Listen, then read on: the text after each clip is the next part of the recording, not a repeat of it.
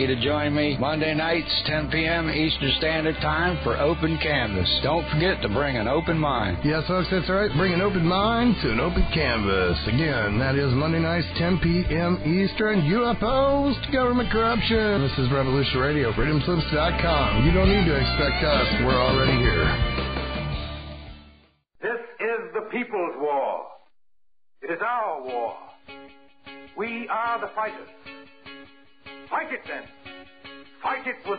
Is in us. And may God defend the right. Warning! Warning! We gotta stop them! They're gonna kill us all! See how the trouble you've started? Be they the government, be they industry, be they organized labor, be they anyone, or human beings. Time when the operation of the machine becomes so odious, makes it so sick at heart that you can't take part. You can't even passively take part. Got to put your bodies upon the gears and upon the wheels, upon the levers, upon all the apparatus, and you've got to make it stop. And you've got to indicate to the people who run it, to the people who own it, that unless you're free, the machine will be prevented from working at all.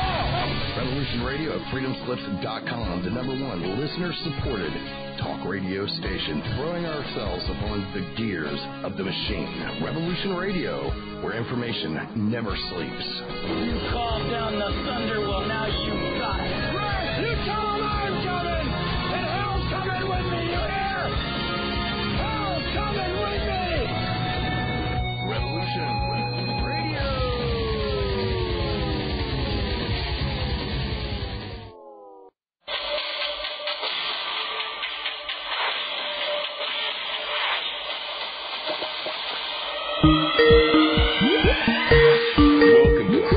I've Been Thinking.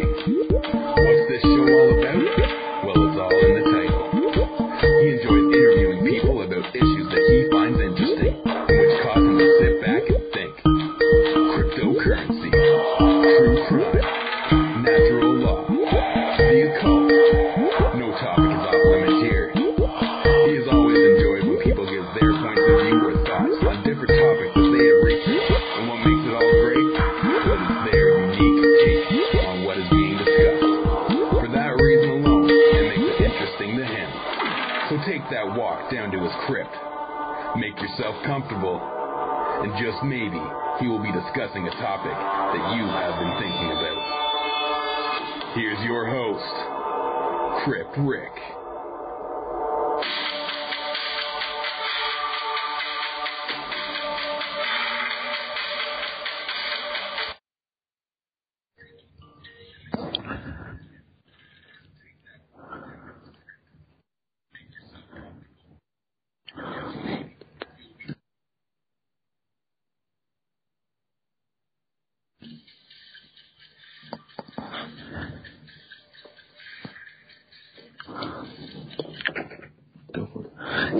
Welcome everybody. I am here. It is Crypt Rick, and I want to welcome everybody here to Crypt Rick's. I've been thinking it's been a while coming. Excited to be here. I want to just thank everybody here at Revolution Radio for uh, giving me a lot of help getting on the on the air here and walking me through how to do this because. As I've always said, I've only started doing this probably like six months ago, and uh, you know, six months ago, I didn't even have uh, basically have a computer. I was doing everything on my phone, and so I've come a long way with my own YouTube channel now, and doing great interviews. That's what I enjoy doing. That's the heart of this show. And people always ask me what's going on, like, uh, you know, what's my show about? I've had a lot of people ask me that, and I always tell them it's in the title. You know, it's what I've been thinking about, and I that's what I cover, and I love talking about a lot of different topics.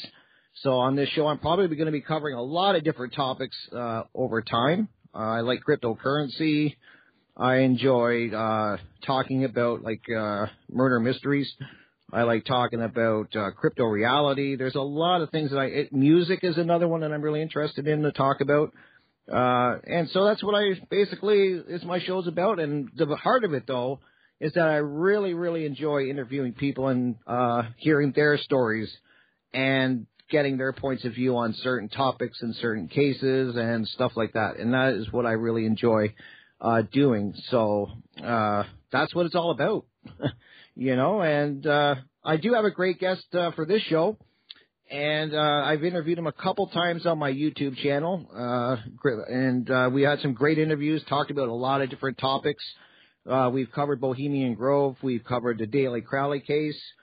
We've, you know, covered a lot of cool things, and uh, I really enjoy interviewing this gentleman because we have a lot of the same interest and like talking about the same kinds of things, and that is, you know, it makes it very int- uh, easy for me to inter- uh, interview somebody like that because you know when you got something in common and you're researching the same things, it's amazing. So I'm hoping I'm doing this right and I get my guest in here. So I do want to. Hopefully, Greg, you're there. Are you there with me, my friend? I'm here, my friend. I hope you can hear me. Hope life is good. I can hear you perfect. So we're doing good. I didn't even think I was going to get this far without something crashing on me or me not doing something right. So I want to welcome you once again to my crypt. I want to uh, thank you for taking. I know that you're busy, so I know that you're taking time uh, to come and do my first show with me. So I really want to welcome you here. And I know you've been on here, uh, Revolution Radio. I think uh, you've done a couple interviews on this station, if I'm not correct. Is that right? Or am... That's right. Perfect. That's, That's right. what I mean. So you're, yeah, you're way ahead of me. You've already done this. I just, I'm told, I'm totally new to all this. I'm used to sitting at, uh, you know, doing an interview with you and, and on YouTube, and I have my camera and stuff. So not having a camera to look at and see you face to face is kind of new, but you know, we got your voice and it's all working. So that's amazing. So I should start off by asking, it's live. That's what we're doing here. And I have to admit, I have to be honest to everybody listening that I am really nervous. I, I mean, I'd be lying if I said I wasn't, but I mean, it's my first show. So I'm just happy that I made it this far and, uh, it's very exciting. I'm super happy to be here. And I should let everyone know that, you know, Revolution Radio is listener supported. So if you enjoy the content that all these creators that are putting out, and I've been listening to a lot of them, I've met some of the creators, and I love their shows, and I, you know, they're amazing people here that have been super awesome with me and teaching me and walking me through everything, answer anything I want. So definitely, you know, if you can support the station because you know they need it. If they want, you want to hear great content and have great uh, people to bring it to you, then you know definitely check out how you can donate to the station. I think that would be great. And I'm happy to have you here, though, Greg. So, how was your New Year? I should ask you that. Did you have a good New Year? I know I didn't even make it to midnight. I tried to, but no, I couldn't really make it. I I I am looking forward to this year. I feel like this is going to be an awesome year, a great year. The sun is shining, lights are bright. Uh, no more of this dark freaking winter talk. This is just going to be a great year. We're going to make the best of it. That's awesome. Yeah, and you are. You're doing a lot of cool things. You got a lot going on with your channels and on YouTube and that, and you're also on Anchor, which is where I originally got my my start doing podcasting. I was doing it on my phone, like you know, with Anchor. That's how I started getting comfortable talking to like a microphone and that. So I'm definitely going to be starting to upload my shows to Anchor and that, like you do. But you're on Anchor and you're on YouTube definitely. And I think you're. What are some of the other platforms that you're on? I know there's a couple other ones that you're starting to uh, get onto? Probably Rumble. Um, Rumble, that's it. TikTok, yeah, the TikTok. I'm not happy with that or anything. There's BitChute, so I think it's just getting on as many platforms as possible because we are being being shadow banned, and that's why it's so great to be on a station like this where they actually love freedom. Freedom Ex- does flip, and hey, man, we're we're here to catch that, and I just love being being a part of this, and nothing like live radio.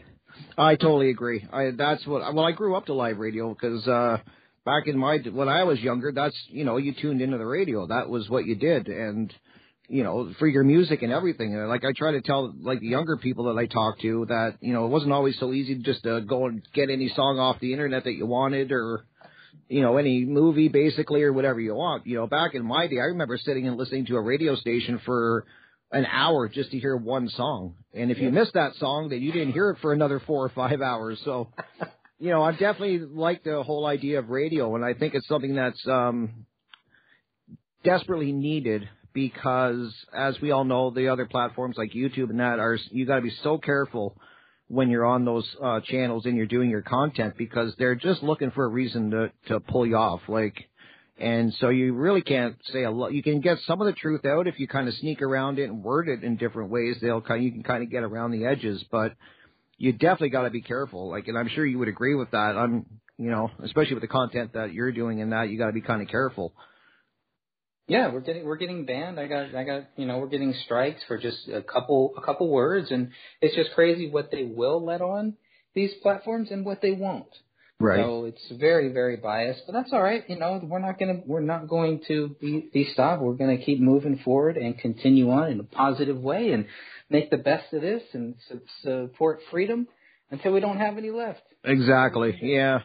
And that's the scary part. I was just telling uh I have my tech guy here, Jamie, with me and um I was telling him that I was watching a, a Twitter uh video from it was probably about it happened about three weeks ago, but what kind of got me worried in this is the, with the whole COVID thing and you know getting the jab and stuff like that is that there was actually a video of the police in my area and this was on video, which I'm going to probably show on my YouTube channel, which was really disturbing to me, was that they were actually these police were going into it's filmed them going into a restaurant and actually going table to table and bugging people at dinner and asking them for their vaccine passports.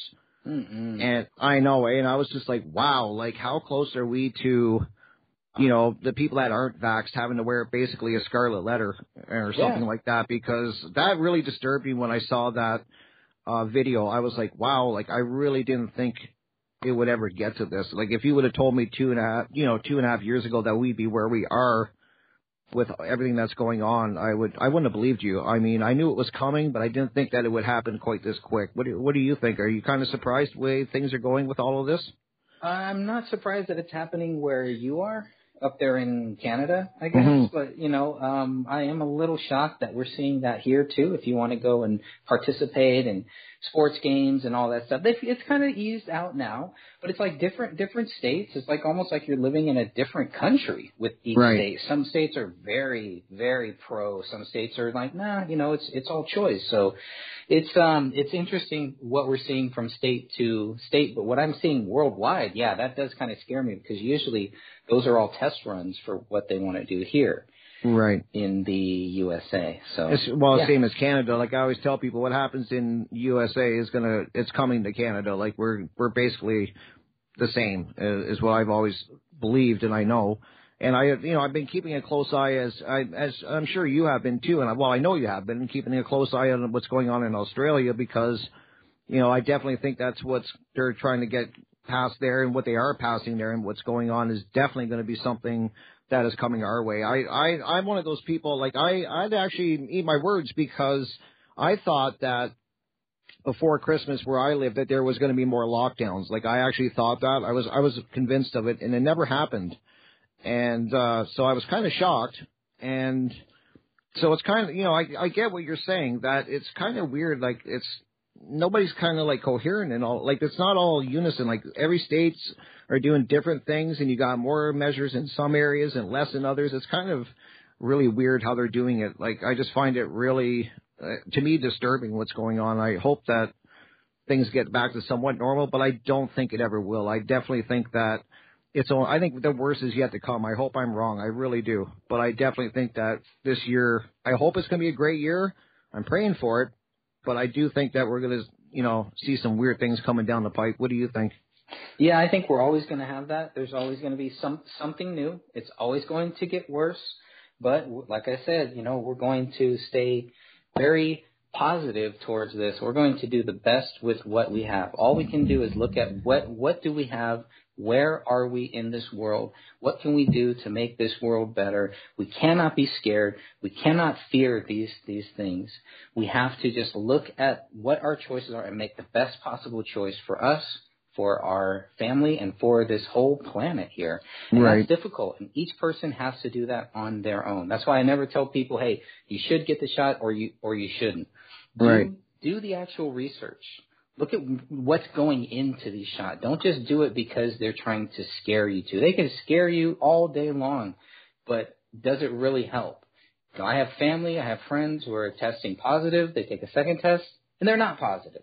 Right. Okay, so you, you know these these te- it's just it, this is just so crazy. Everything that that we're seeing happening now with this whole COVID thing, and people just need to you know make sure that you're you you're doing the best that you possibly can, and do not fear, do not be scared because that will just cloud you.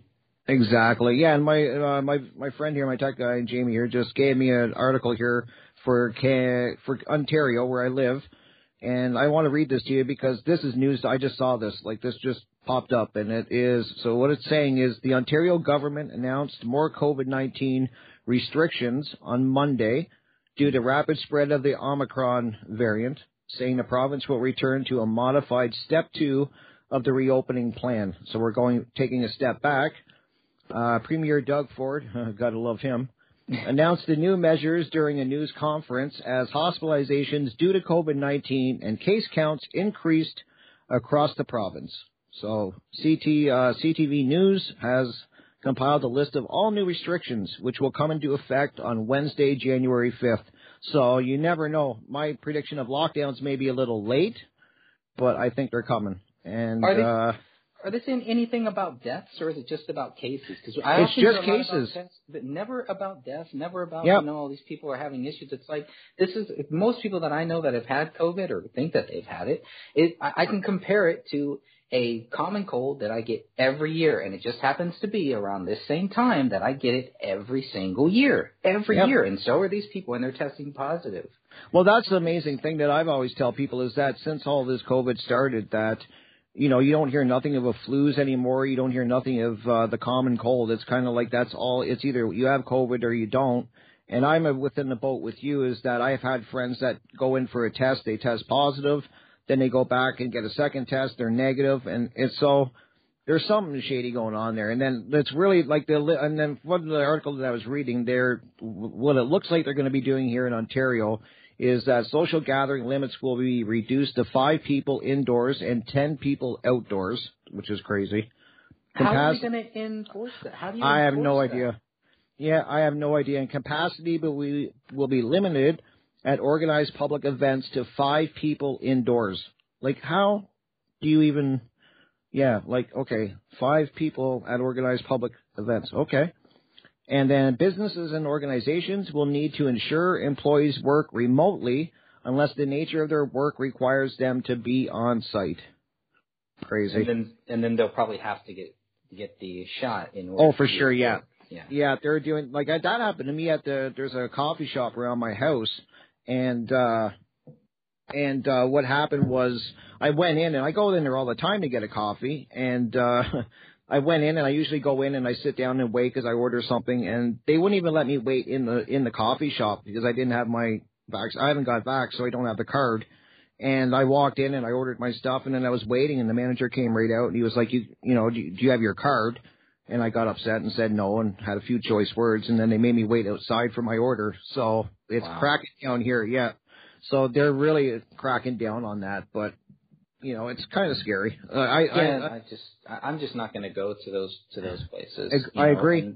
That's a personal choice, though. I know some people have to, some people, you know, whatever. And I'm not going to look down on people that do, either. But for for me, it's like, you know, I have to pick my battles, and that is a battle that I can win. What, what I spend my cash on, what I spend my money, my fiat currency, whatever you want to call it, what I spend my Federal Reserve notes on, that is my my my choice. I can I can control that.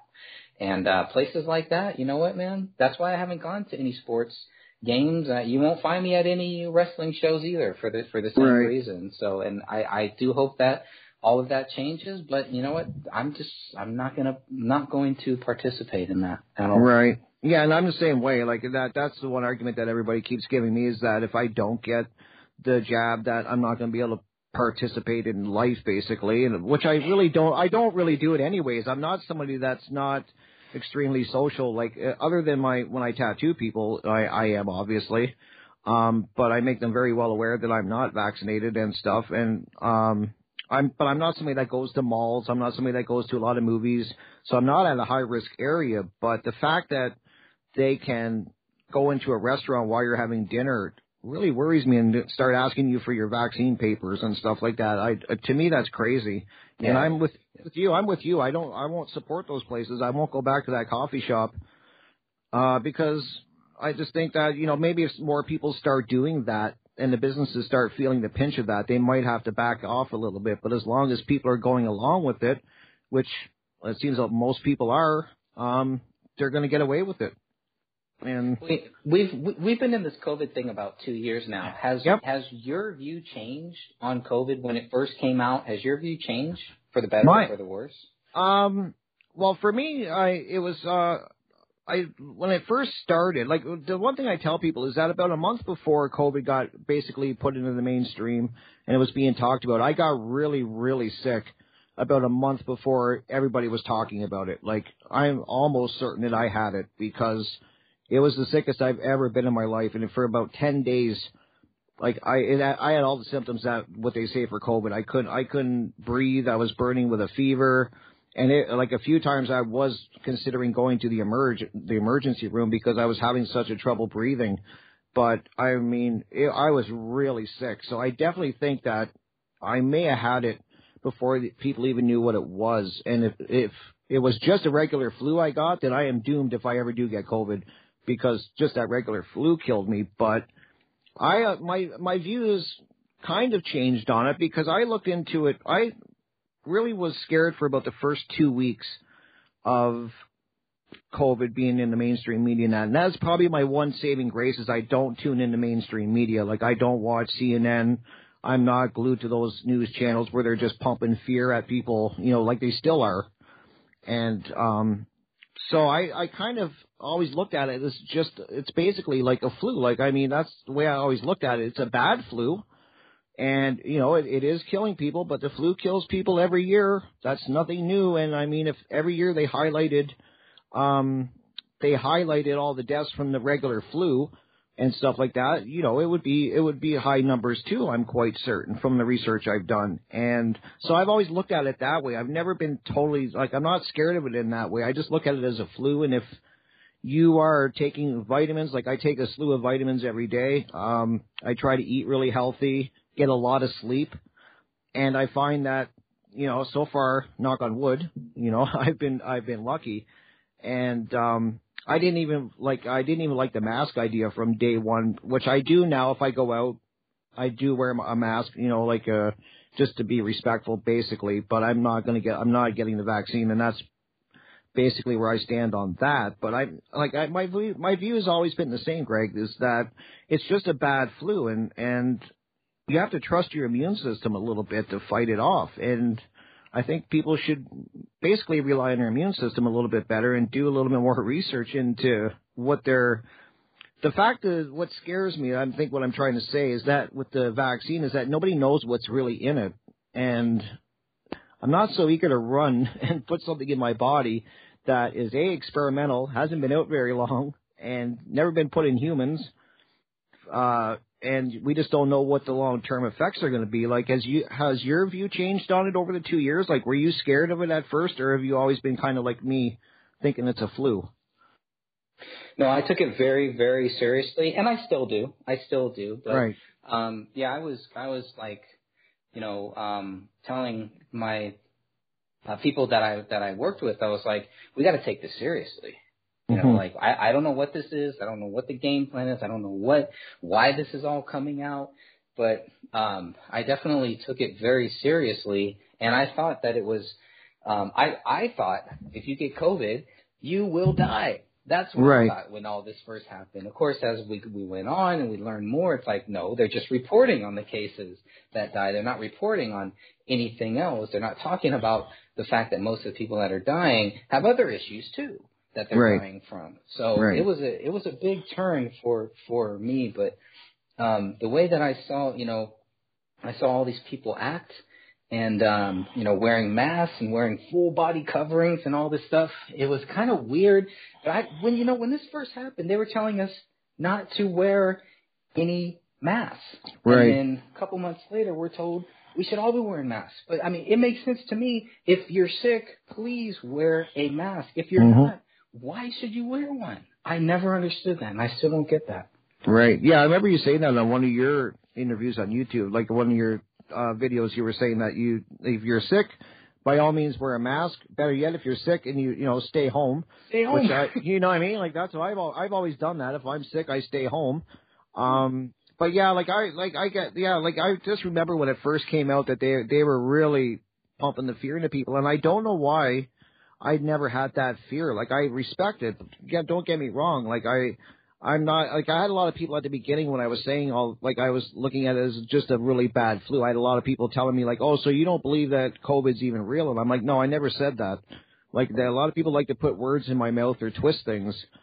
And uh I'm like, "No, I believe it's real. Like I do believe there's people getting very sick and there's people dying from this and all of that, but I just you know, I remember the first kind of month that this was out that they were gonna like I do remember news people saying that there's gonna be people dying on the streets and there's Yeah. gonna be like bodies in, on the streets and that and they were saying that. I mean maybe not a lot of people remember that, but I do remember hearing that on different news stations that it's gonna be that bad. And where I live, maybe it's just because where I live that I've been sheltered from it and I don't see it in the numbers like a big, big city like a you know like a like like New York or some places like that, or even in my area like Vancouver. Um, I don't see it, but in the area that I live in, um, I don't know anybody that's ever got it. I don't, you know. But right now, where I am living, it's a funny thing is that we do have like the highest cases in Ontario. Is in in the city that I live in. Is basically we're like the capital right now for that for the highest amount of cases. But they're not talking about people dying from it, like you said. They're talking about people just being infected by it. So, and I, to me, I've always thought the death rate is what people should be looking at. Like, yeah, if people are getting sick, that's fine, but how many are recovering and how many are dying? To me, that's the number that people should be really looking at. That's right. That's You right. Tho- that that's the one that that really counts. I mean, we could all get it. We all get flus, and they were saying more people die from the actual flu Exactly. they died from from this. I mean, when I realized that we have like a you know a ninety nine point nine nine nine nine nine point nine percent of sur- survival rate, I was like, oh, well, that changes everything. Because like like I was saying, I, I thought if you get it, you're probably gonna gonna die. That was Yep. the way that, that that it was being told. I remember Dr. Fauci was saying they were expecting probably millions, hundreds of millions of Yes. deaths. And that's what they were saying, and they were saying that all like uh, right at the beginning, they were really hammering that into people. And I just where I lived, I never saw that. Like I just uh, like I like I said, I'm probably sheltered where I am, so I'm not seeing it in the worst case scenario. And it was kind of funny because when it was really bad, like in the first month or so, when they were like, yeah, maybe a couple months, they were really like talking about how, you know, um, oh, I got music going on. I got a break coming up apparently. All right, hold on a second. Listening to Revolution Radio at freedomslips.com. We'll be right back after this message.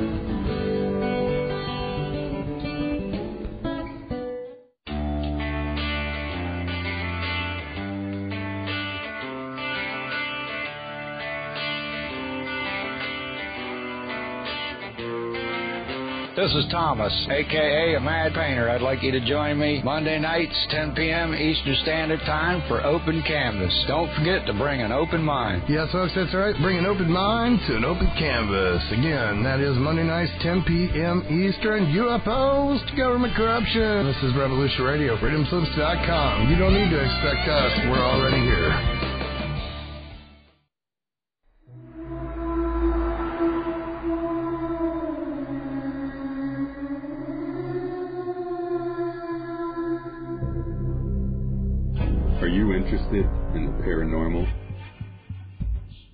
Murder mystery?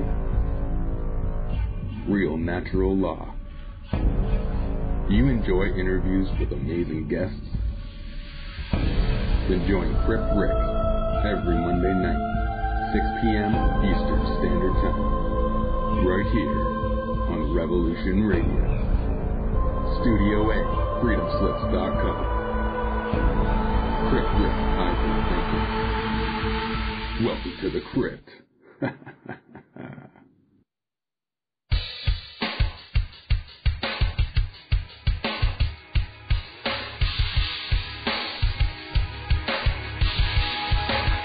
Enter into a world unseen on Raven Star's Witching Hour.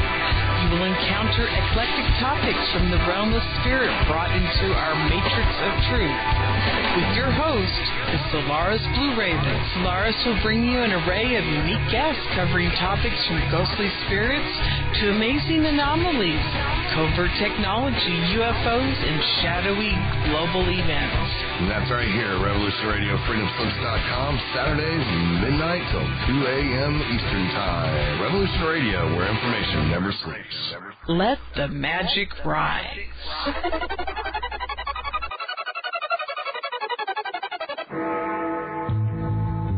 Galactic Interstellar Council on Revolution Radio Studio A, Fridays at 2 p.m. Eastern. Join us as we traverse the starseed paradigm. As expressed in the time space continuum that we know as the divine expression of love and light.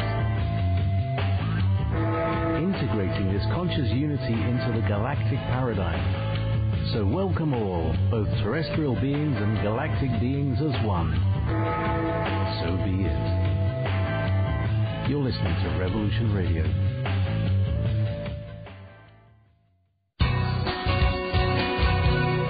Thank you for listening to Revolution Radio at freedomslips.com. Any commercial advertising you may hear in this program is of the sole discretion and benefit of the host of whose program you are listening to. Revolution Radio does not endorse any commercial products, nor does it accept monetary compensation for on-air advertising of commercial products, nor will it ever. We are and shall remain 100% listener supported. Any product advertising on this program are considered used at higher risk, and Revolution Radio shall not be held liable for any claims or damages received from any product advertised within this program. Revolution Radio, where information never sleeps.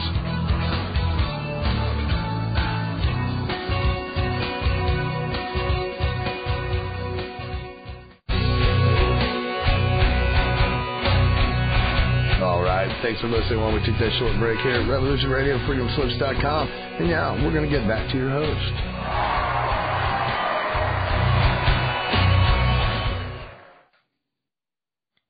Well, welcome back, everybody. A quick little break there. I'm sorry I was kind of talking through the break there. I didn't. I thought the breaks were at the top of every hour, so that kind of caught me off guard while I was talking to Greg. Are you still with me, Greg?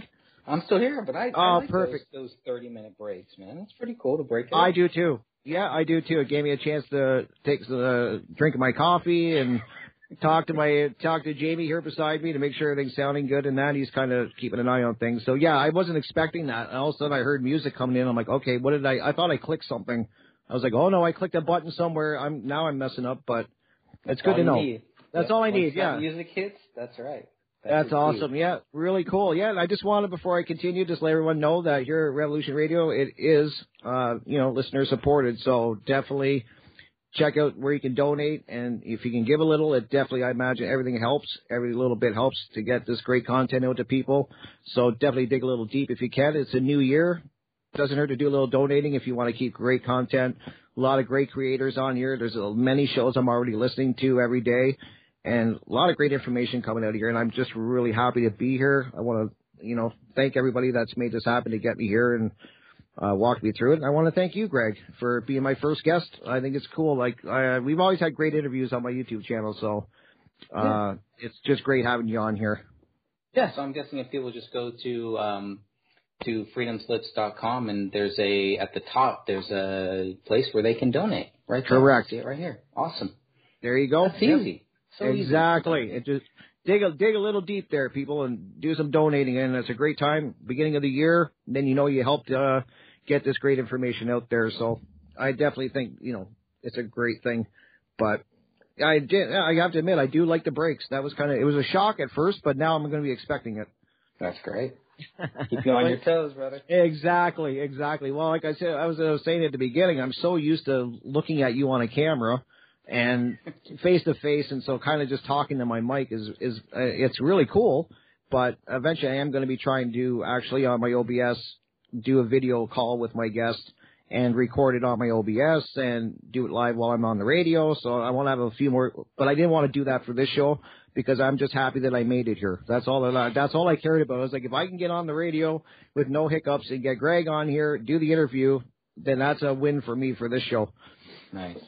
You know, but yeah. So as we were talking about the COVID there, so I, I did want to get your whole comment. Like, what? So we were talking about whether you were uh, where you stand now with COVID from at the beginning, or like you said at the be- uh, before the break that you were definitely scared of it at the beginning, and Well, now how are you, like how are you say- now?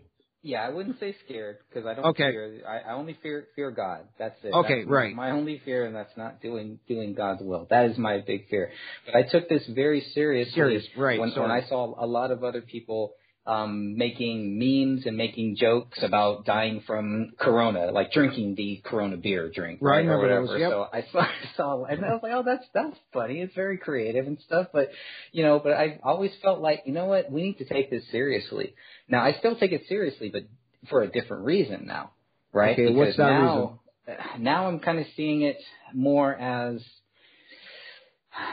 you know, I really believe this was targeted, and it is targeted towards certain people. This is this is bio bio warfare. Um, I do still think that you know, a lot of this is related to President Trump, and a lot of this was geared towards him. This was a big attack on him to see what he would do with it.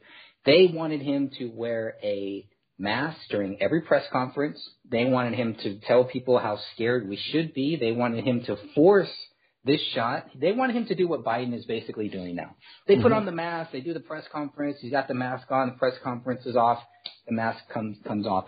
Donald Trump was doing these big rallies with hundreds or with tens of thousands of, of people people waiting to, to see it. They wanted him to wear masks. They kept pushing him. Why aren't you wearing a mask? Why aren't you pushing this? Why aren't you doing that? And that told me a lot about who these people are, where this thing came from, where COVID started, why it all started, what was the big thing here? If it's not just, uh, you know, something that happened and we all need to help each other out with COVID, if this was something that somebody planned, if this was a bio uh, uh, attack, who are the targets? What is their game plan? Looking into that even made me even more cautious about what the heck is going on here. How can you have five people that live in the same house and only one or two people get it? Right. That makes absolutely no sense. How is this virus targeting certain people and not targeting other people? It's Right. crazy. And it's true. Like I like when we were doing our one interview that I did with you um, about the Bohemian Grove, we were talking about the Georgia Guidestones and how they want to reduce the population drastically. And so, I mean, it, it to me, like I, I agree. I do believe this is a bioweapon. I, I've always kind of like after you know a few like after looking at it more and more as time went on, I wasn't thinking that way at the beginning, obviously.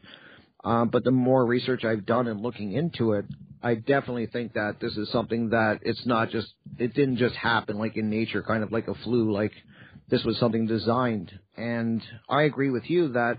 And that's the thing too is like that's probably another when you're asking me like where I stand with it that I never really. I'm always questioning it, uh, the severity of it because for the longest time where I lived, if you went to a restaurant, you had to wear your mask when you went into the restaurant. I'm sure this was the same everywhere, and you're laughing, so I already know what I'm. You you wear your mask and you walk in, and then as soon as you sit down, you can take your mask off. And apparently, COVID COVID doesn't get you when you're sitting down, is what I always said. I'm like, okay, so it's apparently you get it when you're standing up. That's what happens. It's And- a it's a stop, drop, and roll. Yeah. Yeah. That's what we learned. That's what we learned, yeah. So, you know, and then then when you're done your dinner, you put your mask back on and you leave. And I was like, okay, this makes no sense what they're what they're trying to sell us. And then also what really got me upset is back when they were really hammering people, telling them to wear a mask and like social distance and you know, the whole drill. Then you go and you see all the politicians in that and half of them aren't wearing masks. They're all shoulder to shoulder. Then you get leaked footage of like some of them going to get their hair done or they're going to a narrow salon or they're going to eat at a restaurant not wearing a mask, all sitting there when all these restaurants were supposedly closed. And I'm like, okay, I see what's going on here. It's a different, like it's always been. It's always been a different set of rules for the elite and the wealthy for than the average person. Everybody knows that, or they should know that. Yeah.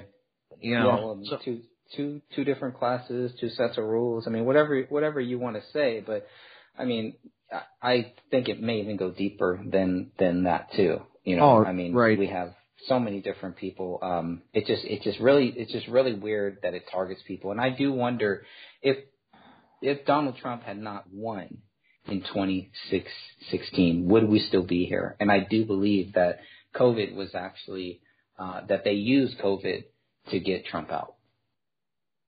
Right. Right. And it wouldn't shock me. It, it definitely wouldn't.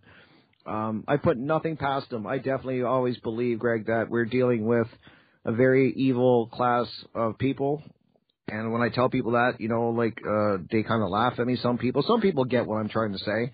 That we're dealing with evil, satanic people is what I call it, and the people that are way up there on the chain. You know, like they're definitely. Uh, to me, they're a cult of evil. That's what I. That's what I've heard. I've heard that phrase, and that's what I, I believe it to be, and that's what we're dealing with. Um, that's going on in this world, and what's kind of like I kind of want to break off from the COVID. I don't want to make a whole show about COVID, but because I wanted to ask, and it kind of ties in though about how the mainstream media twist things. And I, uh, you're working currently. I want to kind of get into how you're working on a book because you've written a few books, which I'm looking forward to getting. I really, I've read your one uh, that I got offline because you provided it at your website. So I read your one on the David Crowley case, amazing book by the way, where you go through everything and you have your you have the proof there. People can look it all up. You make it very easy for people to uh, look at the facts of the case because you provide all the links and stuff, which I think is great. So it's a great book. But you are currently working on a book for the Kyle Rittenhouse case. Am I correct? That is correct. Right. And what what got you like I I got interested in the Kyle Rittenhouse case through your videos. I remember you were on YouTube. You were posting the court case every day. You were kind of like keeping really close tabs on it. What made you hook like lock onto this Kyle Rittenhouse case? It was it was a very sim- simple case. It was something that I knew that I could pretty much latch onto, and everything seemed like like common sense. Um, so I was, you know, I was listening or I was watching the whole the whole riots, and again, a lot of the riots, I do believe they were aimed towards towards Trump. And even this Kyle Rittenhouse case is a very strange case. I mean, super super strange on so many different levels. Even if you want to take Trump out of it, okay, but there was there's um, all of these riots, and the police are told to stand down. They are told to let these buildings burn. I mean, and this was not just happening. This was happening all over our country. Right. This was happening in my small town, my small town. That this stuff never happens. They were boarding up their businesses in preparation for riots in a small town.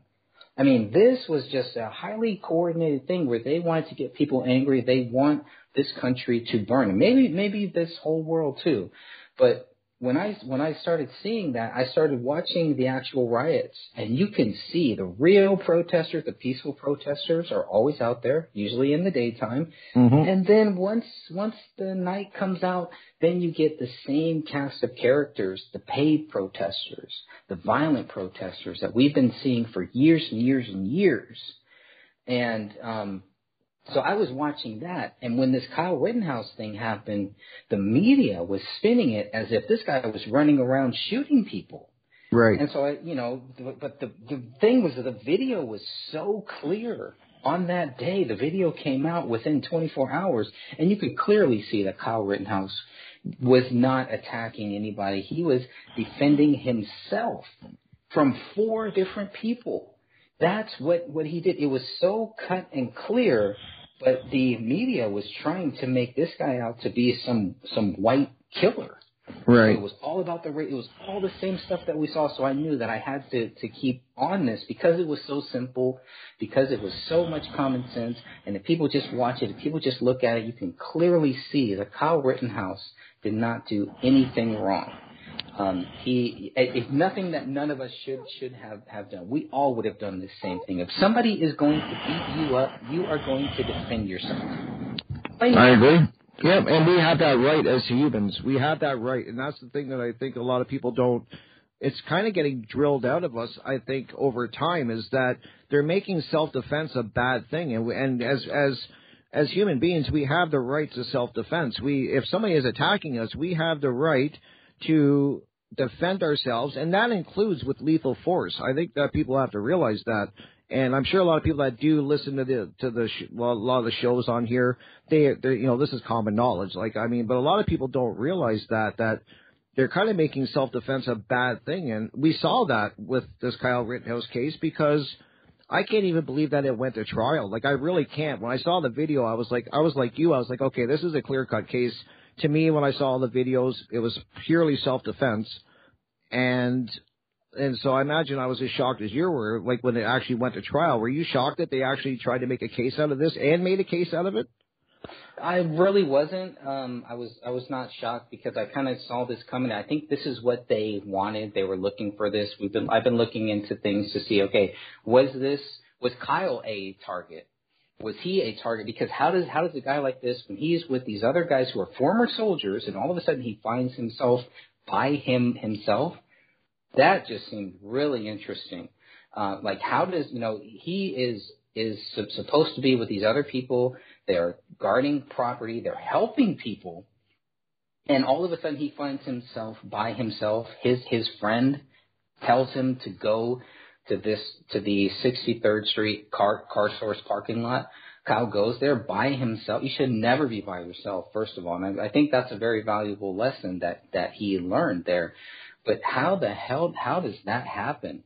where he found himself by himself. That was the biggest thing that I was like, there's, I mean, you know, you don't want to accuse people of, of things, but I mean, it's just like they should have been watching after him. Somebody should have been with him that whole, whole time. But obviously the kid had no fear. And what was so interesting, I think one of the greatest things about this is he fired so few shots. Right. He clearly showed, I mean, the guy knows what he's doing and a young mm-hmm. kid, 17 years old. I mean, you know, I can tell you, I would not have, you know, if I was in that same spot, I, I definitely would have fired more shots just to Right. make sure that these people are down and they're not, they're not going to do do anything further. This Right. guy didn't. He Right. No, I- six shots total. That's it. Right. And yeah, and you could, and it wasn't like he was like going crazy shooting and like just like you said, six shots, and you could tell it was on defense. He was trying to run away from all the videos I saw. It wasn't like, uh, like I, I really found it funny how during the the court case, like how they were trying to say that he got this gun and he was this he was planning this like that's and that's the narrative they were spinning there for a while is that he went to his friend's shooting range and he was practicing and he was going there because you know he had this all planned out kind of what they were trying to spin it as is that this is what his intentions were for getting the gun and going to protect the businesses. From the way I saw it is that that's what they were trying to spin it as is that he bought the gun just for that reason That and was the very that was the very first thing Right. he was asked about. Everybody you shot that night, you intended to kill, correct? Exactly. And he says, Yep. I didn't. I didn't intend to kill them. I intended to stop the people who were attacking me by killing them. And it's just like they wanted it to. So they they were trying to show that Kyle, like you said, they we went there to to kill people. Like he, that was not the reason why he went there. It's it's just so great, and this prosecutor knows that. Yeah They Yeah, that prosecutor was a piece of work. Like I've never seen a judge actually get upset like he did with uh, that prosecutor that one day. Like he was really lighting it, like you know, lighting him up, and I was, I really thought I was going to get thrown out. Uh, but then I kind of realized that it's such a big case that that would have just been another great big mess if they would have actually like threw the whole court out. So they had to see it through to the end. But you could really tell that the you knew the prosecutor. He knew he was stepping over lines all over the place, and the judge was. You could see the judge was not buying. You know, like the prosecutor was kind of acting like he didn't know what he was doing and that. And I'm I was really impressed the way the judge handled him and kind of called him out on it, saying like, "Don't act like you don't know what you're doing. I've you've tried cases before. Before you know the law, you know what you're doing. So, what did you think of the judge? Did you think he did a good, like he he did good, or what? What are your views on that? Yeah, yeah. I mean, he wasn't the first judge chosen for for this case, but yeah, I, I think he did a he did a a great job. Um, at some point, I was wondering, is this guy trying to get like a TV a TV series, a TV show or something? Because he's really good. Like, I I want to see more of this judge. I want to see him on like like People's Court or something like that. You know, he is just really on it. But then I'm like, you know what? No, we need good good judges out there like that. And I do believe that he was fair. You know, people think, oh, he was totally, you know, just, just one side. No, I don't I don't buy that because he would get on both both Yep. sides. He was a very fair judge, but his personality. This is not like, oh, he was just doing this for the Kyle case, right? Because I was like, well, maybe he's just kind of overacting for the Kyle case. Nope. He, this is how this judge is. Right. No, I yeah, I I agree. I I I liked I liked the judge too. I thought like he he tried to keep it as even as he could, and you know I felt bad for the jury because they were always getting told to leave because the they had the, the lawyers had to talk to the judge or vice versa. So I really took my hat off to the. I would not wanted to be a jury member in that case. I just remember saying that a lot when I was watching the videos on your channel and stuff, like watching it. I was like, I would not want to be a, a jury member in this case. I just, it was such a hotbed topic, and you know, you gotta remember at the beginning too that they were like they really tried to smear Kyle's reputation. They were trying to say like he was at a bar with KKK members, and he was, you know, all of this crazy stuff. And I remember some of the first reports, at least that I saw, is that they were actually thought that he did shoot a few black people. If I'm not, am I, I'm correct on that, right? That they thought he shot actually a black person, but the only black person involved was the jump kick guy that actually jumped up and kicked him. Right. So yeah, I I mean I just the way the the media was playing this case, like did that really? It probably didn't surprise you, correct? The way the media was playing this case. No, it it didn't. That actually made me kind of latch on to this one more because, um, you know, I mean, within 30 minutes of watching the video, it's like, okay, yeah, I mean, I would have done the same thing. Right. Somebody is running at you, they're chasing you, and you you shoot them, and they grab your your gun, and you're somehow the person who's Yep. wrong. I mean, w- I mean, Binger was was saying, well, they should have just he should have duked, duked it out with like ten people, with all these people chasing him, surrounding him. Like Right. that night was so crazy. And this this was not the first night. They had burned these violent protesters had burned things down for what two nights. Yes. And and and now you have where they're from like, okay, look, we're going to have to do something. None of this would have happened, by the way, if the police were allowed to do their job. That's I what agree. they're there for. Okay, so they always want to blame Kyle. But it's like, you know what? Don't don't get us into a situation where we have to all be Kyle Rittenhouse, and you won't have these type of, of, of problems. The police could have stopped this. They would have stopped a lot of this stuff if they would have been allowed to do their job. Right. And they're not. They're not. And we see that with riots all over. Apparently that's the new normal is that the police are told to stand down and just let people go ahead and, you know, do their thing and I and I just find that like why are they, you know, why are they not doing their job? Obviously there's some other hidden agenda here if they're not allowed to do their job. I agree with you that they could have stopped this the day before, wait when it started and, you know, and then I like. What I I found interesting was what I wanted you to talk about, Greg, because through your research is that people kind of think that after Kyle shot these people on that, and you know through self defense, that there was no more shooting after that. But you were telling me that what you don't hear a lot about on other interviews is that after he left the scene, that the person that was supposedly backing him up that he got separated from went to the where the uh, first shooting happened, and they were shooting at him. Am I correct on that? Uh, yeah, you're talking about uh, guy named uh, Ryan Balch. So That's Ryan the name. Balch- Sorry, yeah, I'm looking at my notes. I'm like, where did I put the name? I'm sorry, Yeah, Greg. He's a, he's a he's a he's a former former soldier.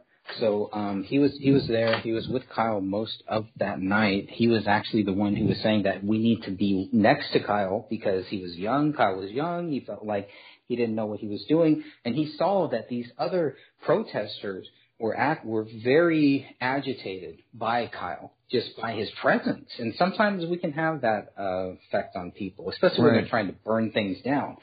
But yeah, so so Ryan Ryan Balch, um, after Kyle Rittenhouse shoots Mr. Rosenbaum and Kyle Rittenhouse tries to turn himself in and the police do not let him turn himself in. That's a whole other issue there. But after all of that happens, then Ryan Balch goes back to where Kyle, where Rosenbaum was shot and somebody starts shooting at him from his second floor window from a nearby building. And there's Oh. somebody else with Ryan, Ryan Balch, and there's somebody is shooting at them. So you Right. have other active shooters there.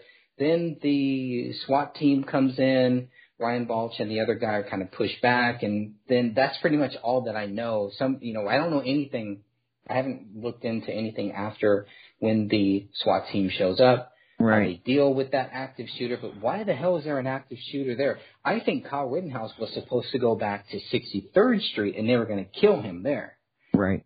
That's Right. a, a, a theory, but it's just really, really weird. You have cops saying that that whole night there were shootings. There were shootings at a at a park near nearby. There were lots of gunfire going off that night. But this is this is the only one that that they focus on. Even after Kyle shot Mr. Rosenbaum, there were several shots after that. Nobody Mhm. knows where those shots came from. Right. And I, yeah, I remember, and you don't hear anybody really talking about, like, they kind of talk about right up to the point where that it uh, kind of Kyle went, and we should cover that, where Kyle did go in, try to turn himself in, but could not get there. Uh, at for he couldn't get there right away to the police because they had the whole police station barricaded. So that's why he didn't turn himself in uh, right that second, but he did turn himself in. That's key um, he did go turn himself in. But you kind of hear up to that point. But you, I, I didn't, I never heard of any of that. you brought that up about how you know there was the SWAT team brought in and stuff like that. I, I just never, you don't hear about that in other interviews. At least not, at least none of the interviews that I've heard. Yeah, no, no. Ryan Ryan Balch, that was the only time that I ever heard any of that stuff, and I was fascinated by it. Like, whoa, that's that's pretty crazy. Somebody actually went back there, knowing that somebody had just been shot there, had just been killed there possibly, Mm-hmm. and they're waiting to shoot somebody at the same lo- location, firing exactly where Mr. Rosenbaum was shot and killed in that same spot. It's really interesting. It is I- interesting. I just, I, I just don't think that Kyle was supposed to make it out there. And by the grace of God, Kyle Rittenhouse did make it safely out. I I agree, and um, just kind of wrap up this hour. Like this is great because I'm kind of keeping track of the time. Also, what radio is teaching me too is to keep track of the time now, um, so I don't actually talk into the next break. But uh, when you at the end of the case, um, did you think all the way through the case that he was going to actually get off on all the charges? Because I know, in my point of view, I said right from the beginning that he's going to get off on all the charges, and I got a lot of pushback from people saying that that's never going to happen. Did you always think that? Did you Yes, think he was going to walk? You did, eh? Yes, I did. Yeah, yeah, Yeah, me too. yeah. I, I didn't have any any doubt that he was going to. Walk. I thought I thought that there were going to be more riots afterwards, and I was I was pleasantly happy that there there weren't a lot of more riots. It seemed like a lot of the people that were out, and there weren't that many people who were out in front of that courtroom that were protesters. Of course, the whole media makes it sound like there were a ton of people out there. There was like one or two skirmishes within what nine, ten days or something like that, and they were very. You could tell those people were just there to just start start trouble, right? There were there were peaceful people that really thought Kyle should be guilty. But they were they were peaceful. They may have said some things or said some crazy wacko things, but that's about it. Right. No, I totally agree. But definitely, we will be back. Take a little short break, Greg, and I will be right back with you. And I want to thank everybody for being here and joining me at my crypt.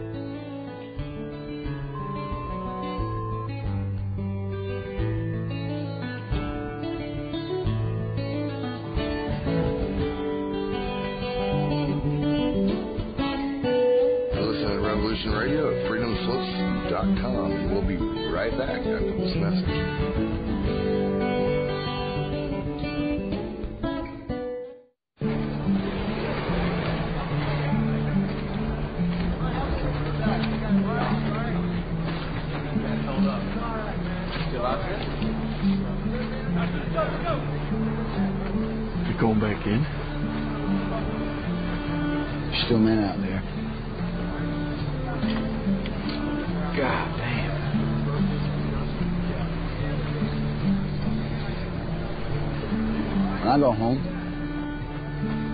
People ask me, hey, who?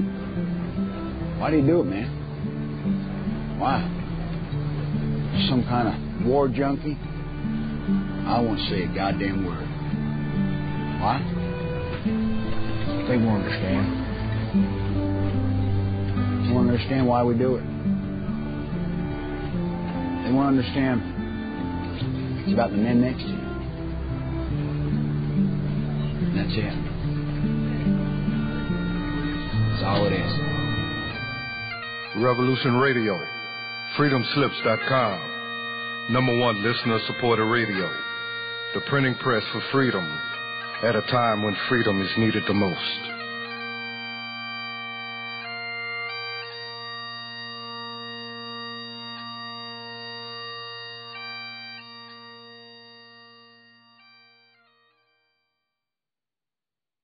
I am Bill Johnson. Some consider my efforts to be an underground law school. I am not an attorney and I do not give legal advice. I teach. That's lawful and legal. Consider yourself served. You are to appear Wednesday nights, 10 p.m. Eastern, Studio A. My forte? Foreclosure and contract law. Grab your legal pad and pen. Learn a broad spectrum of law spanning administrative, criminal, family, tort, and federal law. Fools and losers cling to old cases. I dissect and comment on the latest rulings that control the courts. Don't be a loser. And if you don't appear, you will be held in contempt. I will defend myself against their tyranny. Number three is my radio broadcast. I'm squarely in front of the public all the time, and they all know what's going on. For we are opposed around the world by a monolithic and ruthless conspiracy that relies primarily on for expanding its sphere of influence. Hello, my name is John Wayne, and I do a broadcast here at freedomslips.com, Revolution Na Radio, called The Unequivocal Truth, DEFCON 1. Freedom and are at war. And folks, I assure you, we are in Defense Condition 1, Condition 1, as we journey perilously through this paradigm that we currently reside in. And I ask that you join me every Saturday, 8 to 10 p.m. Eastern Standard Time for The Unequivocal Truth, DEFCON 1.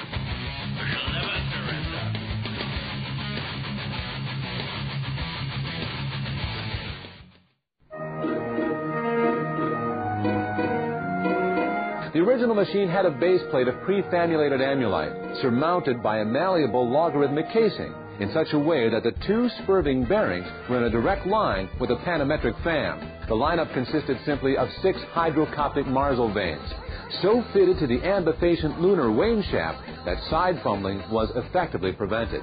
The main winding was of the normal Lotus O deltoid type placed in panendermic semi-boloid slots of the stator. Every seventh conductor being connected by a non-reversible tremie pipe to the differential girdle spring on the up end of the gram meters. Thank you for listening to Revolution Radio, taking the confusion out of transmutated lunar girdle springs for four years and running. Revolution Radio, the number one listener supported alternative media radio on the planet.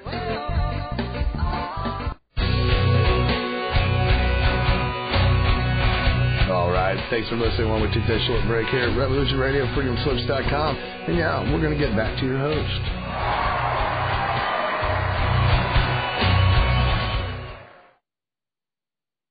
Well, welcome everybody. Welcome back to my crypt. We are here. We have made it to the second hour. So that is amazing. It's awesome. I'm just so excited to be here. Want to welcome everybody for, and thank you all for tuning in and listening. And just remember that here at Revolution Radio, freedomslips.com, it is all listener supported. So please, if you can, don't forget, head up to the top of the screen, hit the donation section there. And if you can, please make a donation to the station. So that way, all of this great content can come to you all of 2022 and, you know, make things a lot easier. And that is what is great about this is that, you know, it's you people that listen that make this whole thing work. And that is a really cool part about it. And I think radio is, you know, it's definitely something that I'm really enjoying. And one of, uh, welcome Greg back for the second hour. We're here, Greg. We made it through hour one. We're doing good. That's right. You what know, you I was do? Hour number two.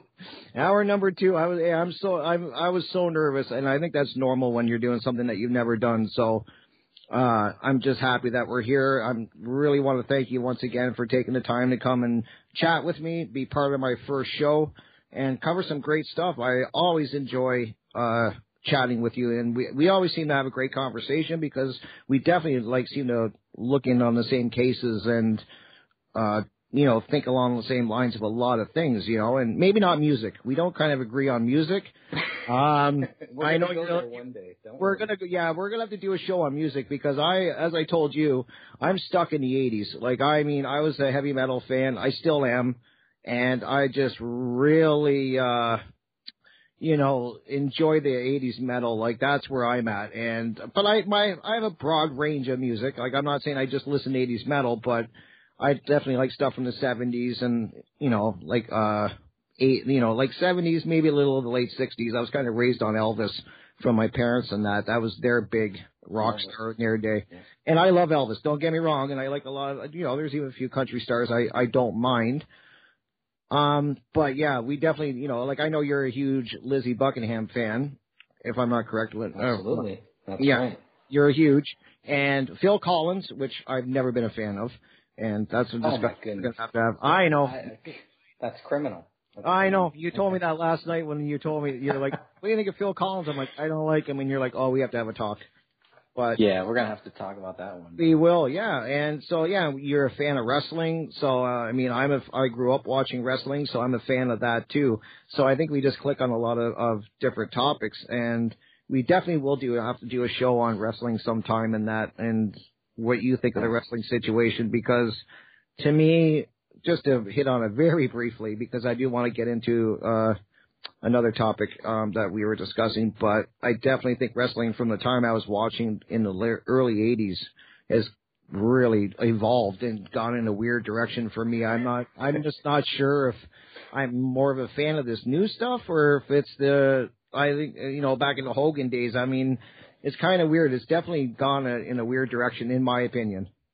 Sure. Yeah. I mean, it's kind of like um people who like Star Wars, but they don't like the last three movies that were made. Right. I totally get it. There is Yeah. still some good wrestling out there in in JPW, New Japan Pro Wrestling. It's Right. Probably, you know, with people who like the old school style, which I get it. You may not know who the people are. Give it a a chance. But yeah, I totally get it. The WWE thing is just like I I watch it and I'm just like this is this is just bad. Great wrestlers. The wrestlers are awesome. I love wrestling. I love the wrestling product, but it's just yeah, the storylines, all of that. I've been watching. I actually have it up on my screen now. Some of the old um the old WCW shows, and I'm this is great wrestling. Like this is great stuff. So you know, Definitely a top. Yeah, I agree. Definitely a topic we're gonna have to hit on. I'm not sure how many people listening are wrestling fans, but I mean, if not, Us. yeah, yeah, probably me and and you. But if we have to, we'll do it on my YouTube channel or whatever. I just, I think it'd be a cool topic, and I definitely on my YouTube channel want to start. Uh, and my YouTube channel, guys, if you want to go over and have a look at it, it's the same name, Crypt Ricks.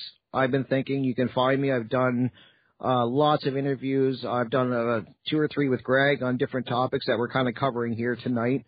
I've done uh, recently. I'm going to uh, probably tonight. I'm going to be posting the interview I did with Dan Henning.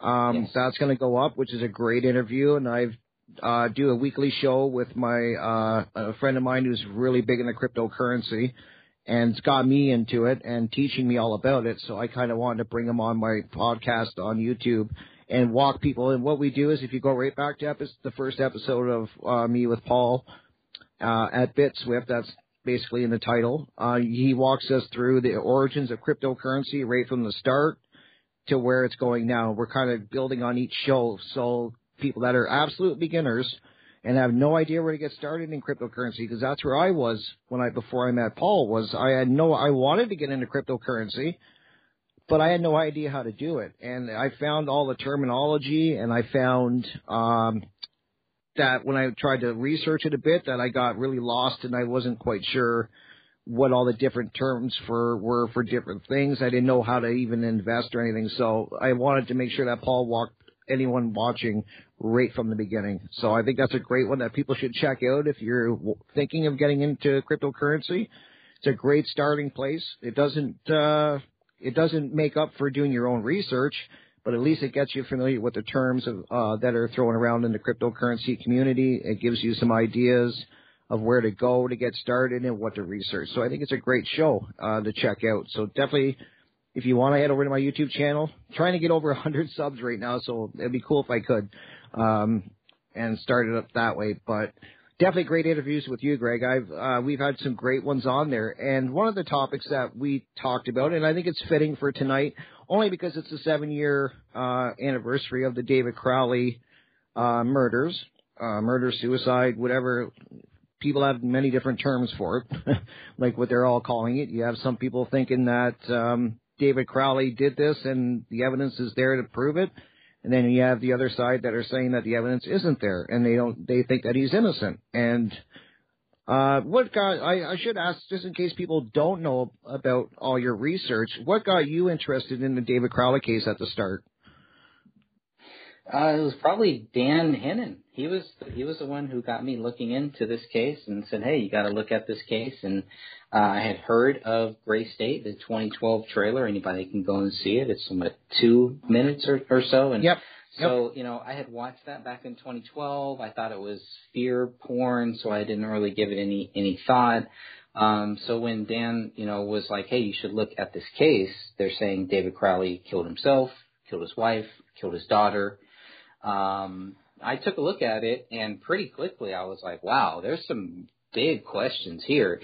Anytime that the police jump the gun and they say that this guy is guilty so quickly within Mhm. hours within one one day you know anytime that that happens it's definitely and that's what happened with Kyle Rittenhouse too right so quickly oh they have the whole story figured out Kyle Rittenhouse Right. is guilty basically so anytime that that happens you know, I, I want to take a little deeper look in into this thing. Um, it just so happened that I kind of knew people who knew David. I did not know David Crowley, but I knew people who knew him, and then they started con- contacting me, and I was like, okay, well, this is now getting weird because you have all of these people who are, you know, always like I wouldn't say anti-government, but they're questioning. You know, they want you to question things. You know, question what the government is doing, question the the wars, JFK.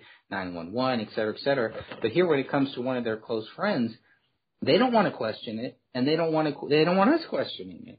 They want us to just think, well, this guy killed his killed his wife, killed his daughter, and killed himself. It's like, okay, well, give me some reasons why I should be, believe that he did that.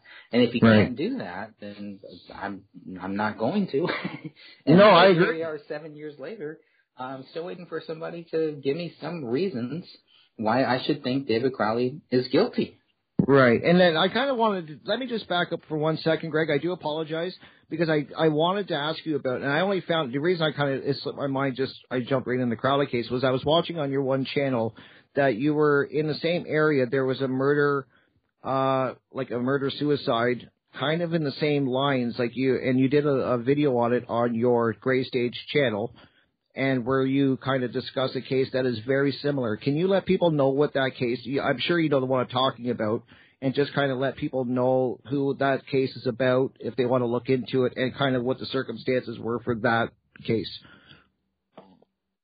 Yeah, I think you're talking about the Pinnock case, and that was um, there was a a a man, a husband, a wife, and he was uh, accused of uh, killing his wife and then killing him himself. No Right. no suicide note, just like in the David Crowley case. There was a bullet missing. They didn't find that until later, and it was actually one of our group members Sophia who actually brought that up, and um, she was looking into other cases that you know happened by the same people that were investigating David Crowley, and so you had this case that happened pretty soon after that, soon after David Crowley's case, and so she pulled that up and she you know sent in a, a data re- request form and she got all of this data, and it was crazy how much data she got on the Pinnock case compared to the David Crowley case. When Right. it's by the same people and there's audio recordings, et cetera, et cetera. And it's another case where, you know, people can think that in the Pinnock case that um that the the husband was was guilty. They they left two cats there.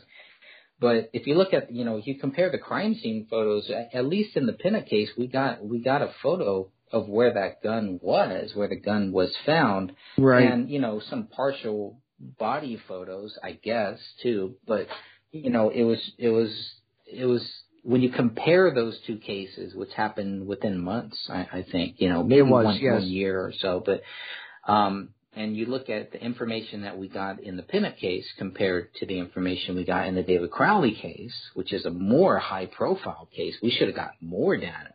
The police Right. should have done more. We should have gotten some type of a of a in you know of a final summary to say, look, this is why David Crowley is guilty. We didn't get any of that stuff.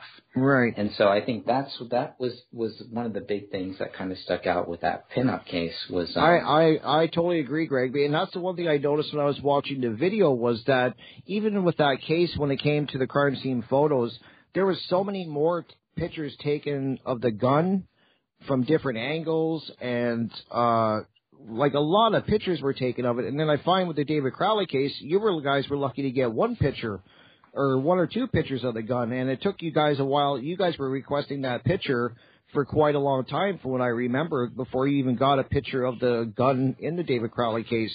And I kind of find that really strange that, like, yeah, like I just found that with the case we were just talking about, that the evidence it made sense as you as I was reading through the evidence and looking at the photos, it kind of all like flowed better. Like it didn't with the with the David Crowley case. I there's so many. It doesn't flow like the other case did when you're looking at the photos and you're looking at the evidence and stuff like that. Do you kind of agree with that? Like it, it's the way it flows better is the only way I can put it.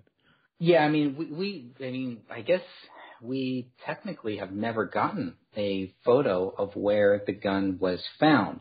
There was a photo that was posted on another website, um, and that's the only photo that I've ever seen that shows where the gun was found. Now we haven't been able to verify that that is a real photo. Oh, okay. Hopefully, hopefully that is a real photo. Um, and then, you know, but we we never got a, a photo showing where the gun was found. We were actually told we weren't going to get one, so it was pretty crazy that somebody else. That is did. crazy. Yeah. So it's like, yeah, I mean, you know, you can't. The police can't say, well, you know what, we're going to give these people one photo, and we're not going to give them to these other people. You know, they they can't they can't do that, and they know that they can't do that, and that's why um, we're kind of in this limbo right now. We're kind of waiting for them to give us photos Right. that are circulating out there that other people have. Well, that's all that we're we're, we're asking for. But in that other case, yeah, there's a lot of clear cut things. But I also found it strange that in both of these two cases, and in the Kyle Rittenhouse case, there was a bullet or there was a bullet shell that was missing. That Right, nobody you're found right. un- un- until somebody said, "Hey, there's a bullet or there's a bullet casing here." Oh yeah, okay. Well, there there it is. Because they already had their mind. It, it was already made up. They already had what their story was, but that's not what the police should ever do. Where are these trainings coming from? And the more I talk with some police, it's like, yeah, they're kind of being trained like that. Okay, you- Wow. you, walk into a to a house. Oh well, you know, let's just make this easy. Don't make it easy. Make it truthful. Find out Exactly. what, what the truth is. It's okay to say, hey, we don't know what happened here, guys. We don't know. It's not okay to cover it up and to say, you know what, we don't want to endanger the public, so we're just going to create this this theory that these guys are guilty and that's it. That is not cool, and that's Right. not what what the police were were here for. Right, I totally agree, and and that's the the thing is that when I started looking into the Crowley case years ago, um, it what like I've always like I I've I, I'm still kind of in the middle. Like I'm always bouncing back, and I know I've been telling people that for months now, and that's because and the reason I'm saying that is because it's the truth. Is that one minute I'll be I'll look through some evidence and I'll read it again, and I've I've probably read the police reports. I can't remember how many times I've read the journal that uh of David Crowley, the day one journal and stuff like that. And I've read them and I've looked at the reports over and over again and I honestly am bouncing back and forth. Like I'm like, okay, I think he did it. And then like, you know, the next day I'm like, I don't think he did do it. And then I'm I'm always kind of bouncing back and forth, but Well, give Uh, us give us some of those things because you know, give us some of those reasons why David Well- would be guilty. Well, the reason I think that, like, it kind of sometimes makes me believe that he could have, and I'm not saying, and like I said, I'm I'm always changing uh, as I read things and kind of learn more about things.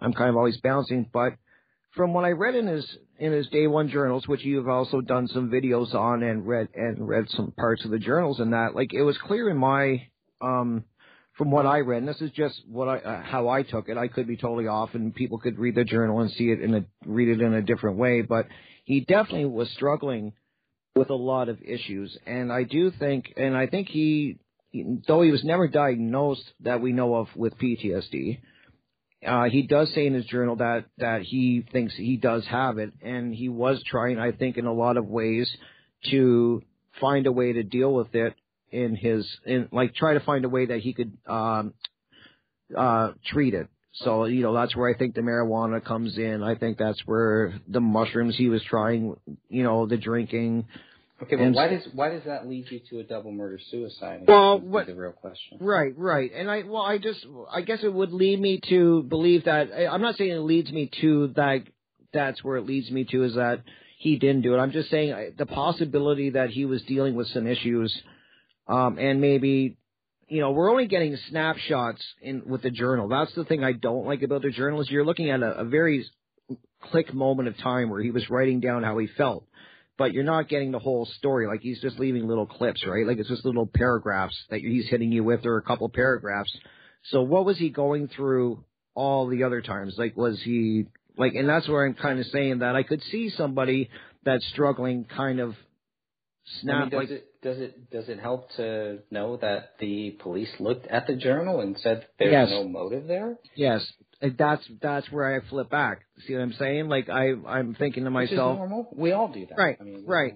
You know, no, I agree. That's what you should do in this case, right? Right. Look And that's what I exactly, and that's what I try to do. I try to stay. I try to be objective and look at both sides. And then, like as you just said, then I, when the police spend a year trying to find any reason or any evidence at all, and you know, Greg, as well as I do, if they could find any shred of evidence to point to say, look, it it shows it right here that he did it, and that he snapped and he was going there and he mentioned it, that they would have thrown that all over uh the reports to show people. And they they can't prove it. There's nothing in they can they did uh they checked all his hard drives from what they said.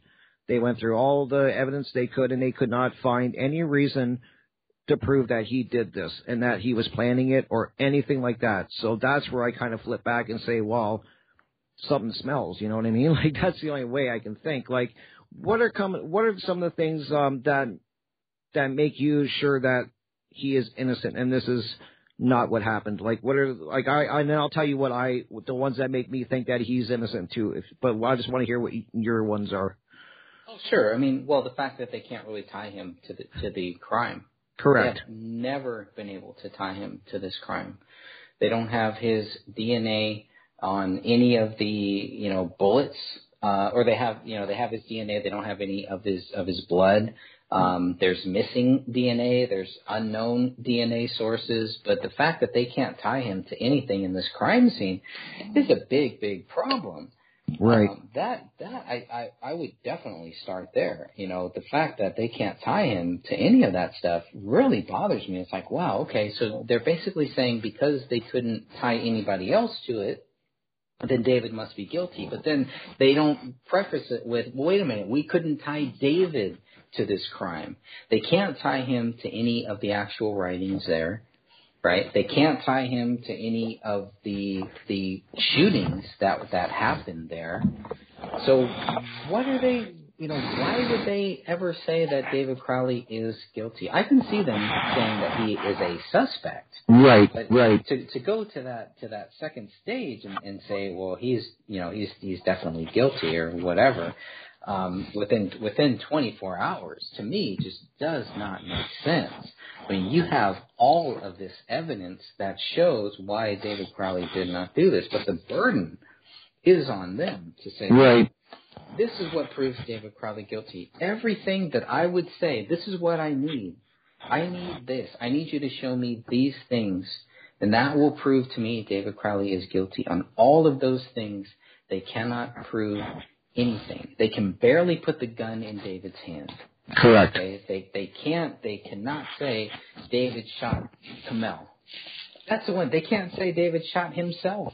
They can't prove David shot anybody in that house. They can't prove David wrote blood on, on his wall. Mhm. They can't prove David wrote a note in his in his office bedroom. They can't prove David wrote um, a typed note on the laptop. Right. I mean, it's just on and on. Those those would be some of the some of the big things. But the one thing that I was just looking for is like, look, you guys, when people started contacting me, telling me to shut up and just think that David Crowley is guilty, give me something. Prove to me. You know, show me something. Why do you guys think that David Crowley is guilty? That's it. That's all that I've ever asked for. Right. do it because it because there's nothing there. Yeah. And that, and I that's the thing too. And I've always heard you say, and I've heard a lot of people say that are looking into this case, and I and I include myself in that too. Is that if there's ever evidence that comes out, definitely proving David Crowley did it. I've heard you even say, and I've heard others say that you have no problem ever saying that he did it if the evidence is there. It's not like you've dug your heels in and you're like he, you know, you would never turn back and say that, you know, he's it is like, you know, he's never how am I trying to word it? Like you're you're more than willing to say that he did it as long as the evidence that they present is 100%. And you know, and I'm the same way. And the the thing that makes me like the case that always really when I went through all the reports is the fact that they found a, the bullet that supposedly killed David uh, a month later, which to me is a big deal. This is like I mean a lot of people gloss over that that they found this bullet in the attic a month later and they kind of gloss over it and just say, "Oh, well, you know, the police missed it," or and to me that's a big deal because if the police did miss it and they didn't decide to, apparently they looked everywhere in the house, but they didn't look up at the roof. Um, I don't buy. And then the other one that really disturbed, and in fact, let's not forget that when they did find that bullet up in the attic, there was DNA on it, touch DNA, but there was no uh, blood DNA. There was no blood. There was no tissue from what I've read on the reports, and there was no hair. And I do know because I have a friend that is a gunsmith, and I I went and asked him. I wanted to know what a 45 caliber hollow point bullet would do if it somebody shot themselves in the head, and what the what is the characteristics of that type of bullet. First, I was shocked at the size of the bullet. That when he showed it to me, he actually let me hold one in my hand, and I was like, "Wow, that's a scary looking bullet." and he also told me that the way that these uh when they make impact with anything solid, they kind of spider out, like it spiders out and has all these sharp little like spider legs. I want to call them for no better lack of. I just don't have a better word for it. I'm sure that people that know ammunition and that are they have a word for that. I don't know, but I just call it like the spider legs. It kind of spreads out. And then it just tears, like he said, like it just grabs everything along the way. That's what they're designed to do. So when I told him that that bullet was found in the attic a month later with no tissue on it, no hair embedded in it, he said it's almost impossible Right. that that would happen. Yeah, that that that would match the bullet that was shot through the through the living room floor. Where That's no another one. Yep, that's where I was going. Yep. Yeah, and, and it's it's just like, okay, how could there not be any blood on this? This is a hollow point bullet. Yep.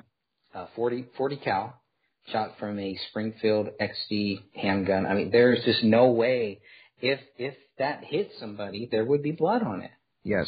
There Something. there will be blood. I mean, it's a great. There will be something there, and and it's just it's just not there, and it's it's it's so crazy to to think that and to think that that is why it's like the smoking gun. You know, they don't they never want to focus on it. You know, they never want to focus. When we talk about John F. Kennedy, they don't want to focus on the the magic bullet, right? Right. They never want to focus on that. When you talk about September e- 11th, they never want Building to focus on- seven. on Building 7. Right. Here you have the clear smoking gun here, if not one of many smoking guns here, that says, well, wait a minute. Okay, first of all, they found it one month later. There's no blood on it.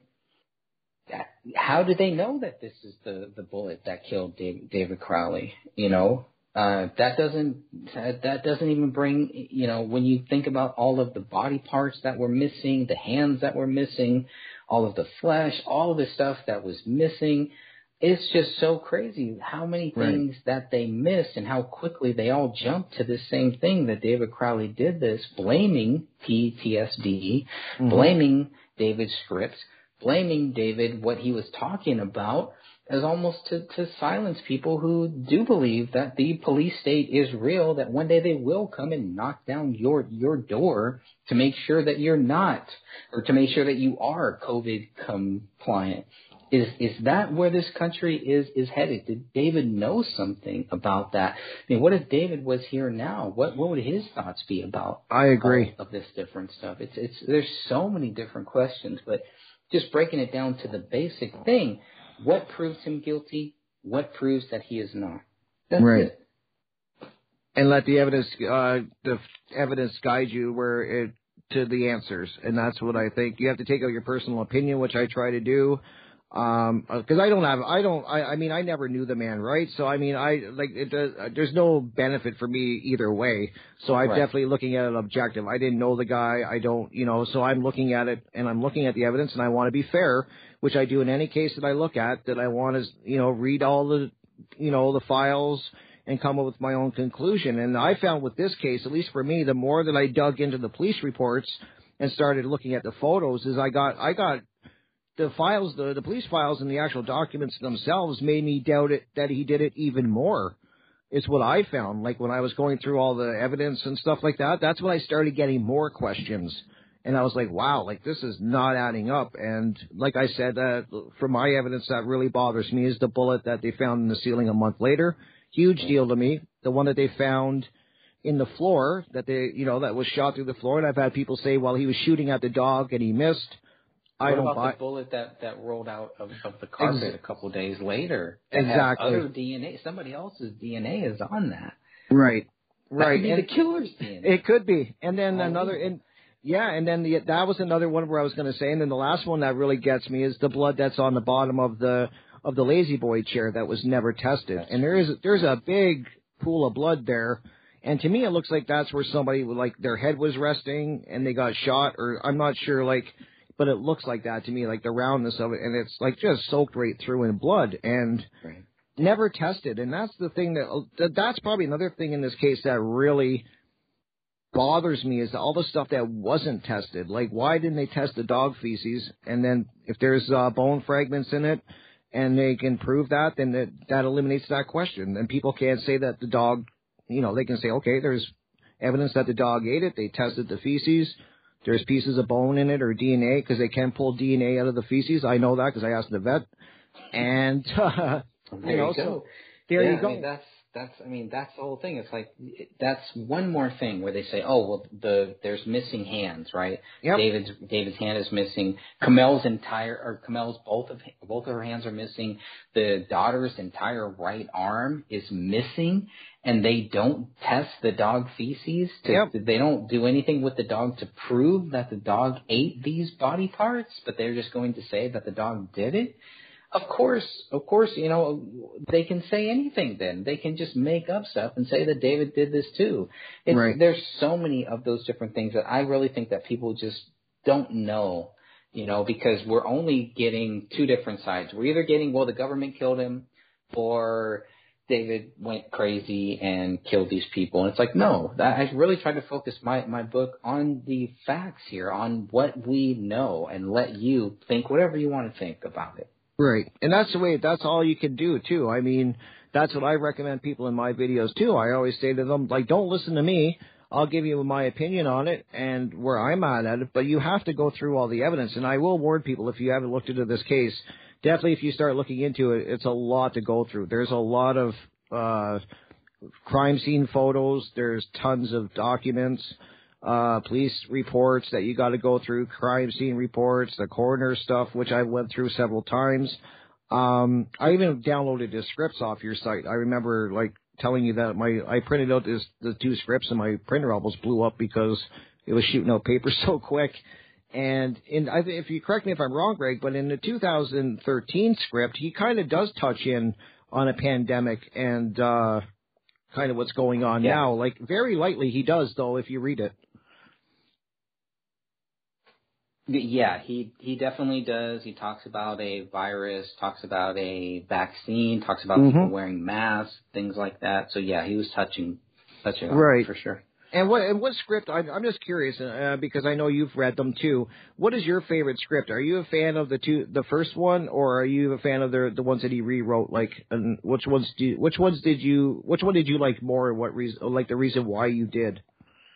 So I like them both for different reasons, I would say. So the 2013 script is like a Stephen King novel, and the 2014 script is like a Tom Clancy novel. So depending on which one you like better, um, and the mood and everything, there were a lot of things. Like I would love to see somebody take both of the scripts, take the best of both of those, and combine them into one film. Right. Um, the the 2013 script because it talked about the Bohemian Club. I think you know I I was like, oh, that's pretty interesting stuff. I thought that the 2014 script, which was more like a Tom Clancy police state movie, I thought it was more intelligent. Um, it was more like a like a mainstream um, script. The 2013 script was more uh, cultic, um, just a lot of you know shape shapeshifters, um, Right. People coming back from the dead almost. Think weird, like weird. So it, it it all depends on what you're into. I think if you're more into the Stephen King, you'll you'll like the 2013 script. If you're more into the Tom Clancy, like me, you'll probably like the 2014 script better. Right. And do you think that the the movie will ever get made? Do you think like I don't. I, you don't think don't. so? No, I, I kind of think that in some ways it already has been made. Um, I, I think you can look at certain movies and kind of see some elements of it, I guess. Right. Um, but no, I don't. I don't think that I, I would like to see it made. Um, but I don't think that it, it ever will. Just because, you know, the only way that I could ever see this getting made is if we get David's name cleared. Because who is Right. going to make a movie from a child killer? So it was. It, that's another reason why you know you can kind of see why some of the I don't want to call them wild conspiracy theories because they may be true. It may be a government hit. It may be a big, powerful people who looked at David's script and said, "No, we cannot do this. We cannot have this out there." But you know, I don't know what what this script. There's so much to it, and there's so much relevant in it that I just, you know, I would love to see it made but it would be really, really difficult to, to make because they would always have to go back to this was made by somebody that they think killed their kids, Right. killed their wife, and killed them themselves. Unless we can get his name cleared, I don't think this will ever get made. Right, right. That's kind of where I'm standing on that too. I think if it was going to get made, it would have been made by now. And I I agree with you that maybe if they There's if- legal reasons. There's Right, legal that too. too.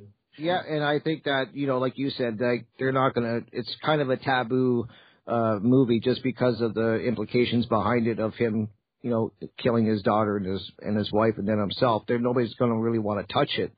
Um, what I've watched the Netflix documentary probably like four or five times, and I was I did not like it. I did. I mean, I tried. I looked at it the first time. I it kind of left a sour taste in my mouth when I watched it the first time. So I thought I'm gonna. I always try to watch things a couple times because you kind of pick up things that you missed. And I still didn't like it. Actually, after the third time, I liked it even. I didn't even. I it bothered me even more.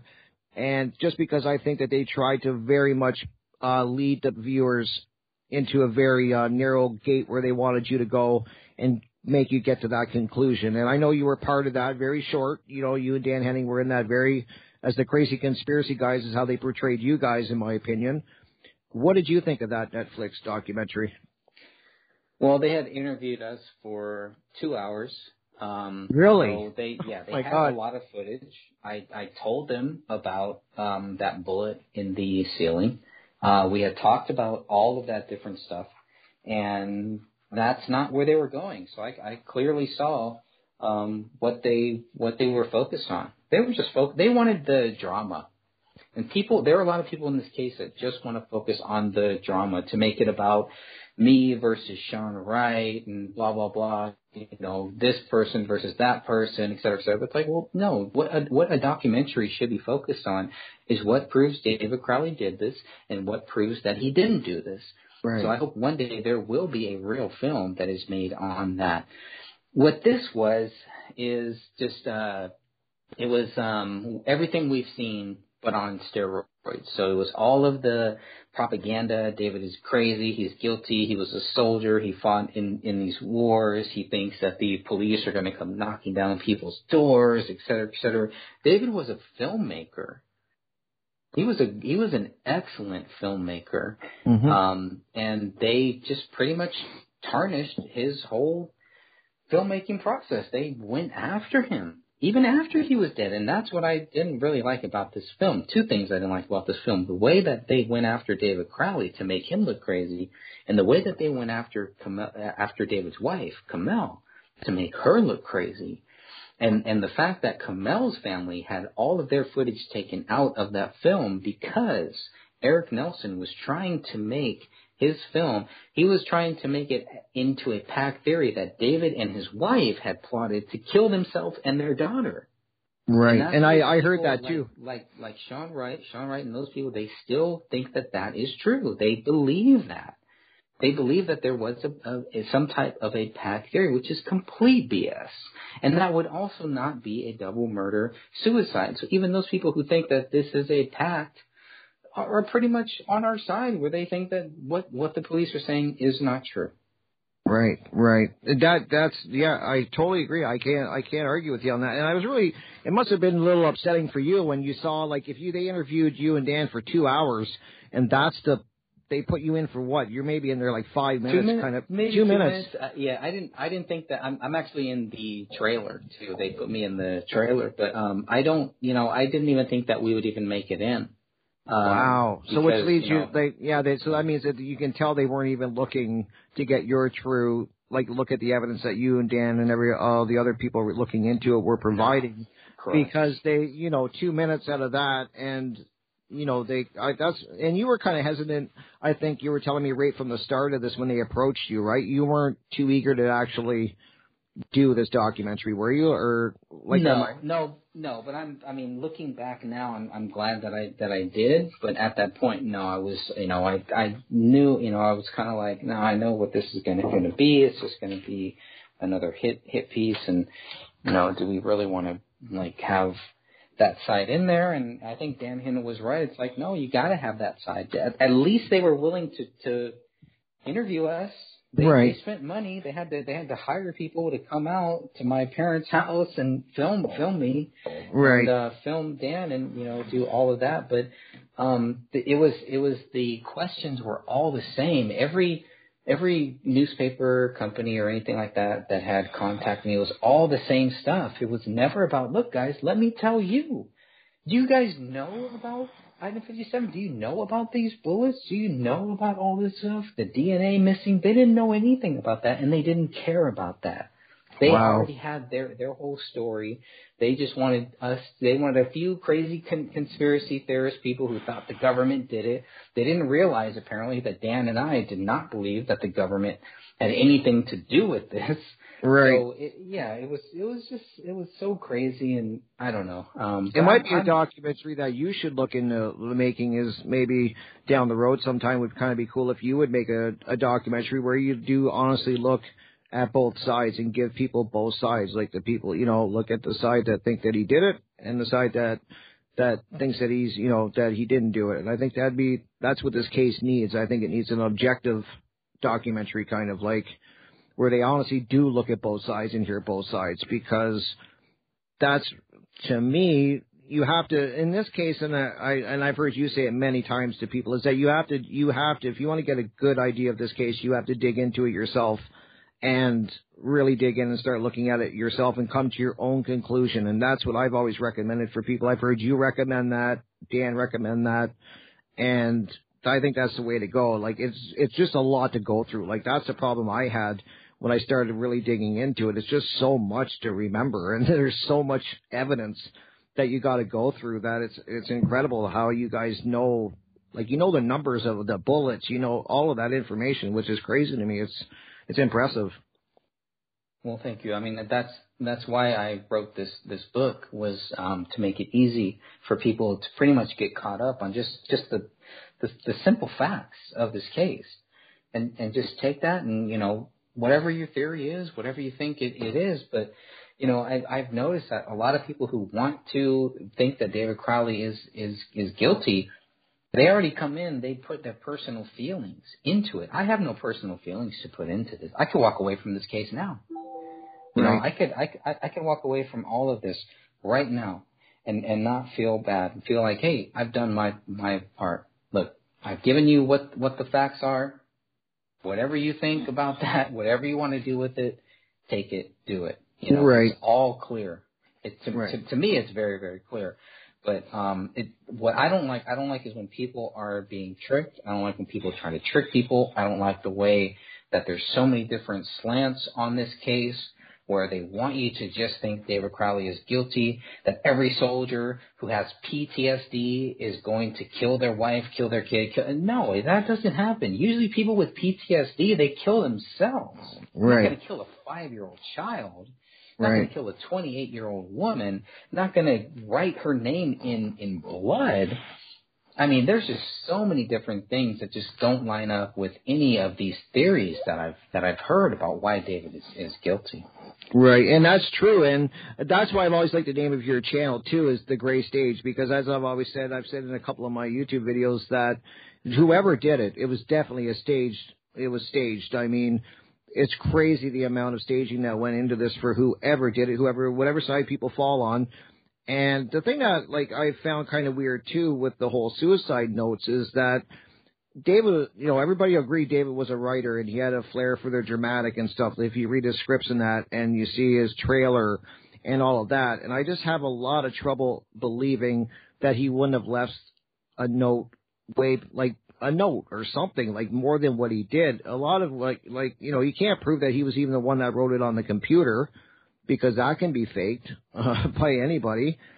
Um, I to me like, and I'm just saying like, do you find it weird that he didn't leave a note? And I do know I've done research on suicide notes. To be fair, a lot of the times people do not leave notes, and that I mean I wouldn't be honest if I didn't say that. Like it is, it's it is a common that a lot of people don't leave notes. But to me, from the what I've learned about David, he would have definitely, I think, left some type of note. I just have a hard time believing that he would have just left those few little sentences like he did. What do you think about that? Do you agree or? I don't think that any of the notes there would qualify as a suicide note. I agree. I agree. I mean, uh, I've um, yeah, I often compare this case and the documentary to the Kurt Co Cobain case. Kurt Cobain, yep. The, yeah, and the documentary called Soaked in in Bleach, which is one of the best documentaries I've ever seen. I would love to see them do a documentary on David Crowley in that same vein, in the same way. That is an amazing documentary. Yeah, it, it it really is, and it's just like you know, even then it was like, but I think even Kurt Cobain's was signed, right? It was signed, even though it was Uh, fake. I, I I could be wrong on that. Oh yeah, I can't remember. It's been so long since I saw that documentary, yeah, I but it, I, I think it was actually signed. It, again, I could I could be wrong on that. Right. There were there were two notes left, and there- technically, if you um, include the blood writing on David Crowley's wall, there were three notes left in three separate rooms. None of them Right. were signed by by David. None of them could be labeled as suicide notes. I don't think, but they were all it, it, they were all left for the police to see in wide open. So you have mm-hmm. three notes here, three things, three stage things. Whether you believe David Crowley staged it for the for the for the cops to see or somebody else did, right. these the whole crime scene is staged for Right. the police to come in and to quickly wrap this thing up. hmm And I, and I agree. That's that's why I love the name of when you say the gray stage, and I think that's a perfect name for it because it is a stage. And from the music on the laptop to go off when the police went in, as you said, to the blood writing, the blood writing on the wall, which is another thing I have a problem with that they can't pull any fingerprints from that. Uh, you know, there's so much like we could do another whole show on just all the evidence, like and how there's you know, there why is there David's blood on the magazine that's in the gun? Like how did that get there? Obviously if his blood's on the gun, on the magazine, he had to have some type of injury.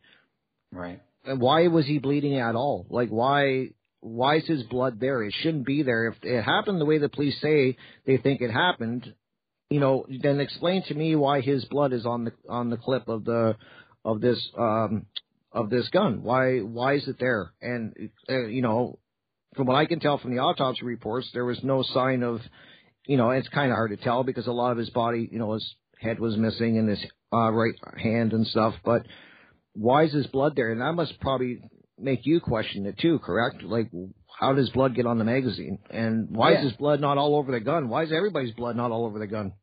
Well, if his if his blood is on the magazine, why Right. is it not on any of the bullets? It should at least be on one bullet. Right. At least.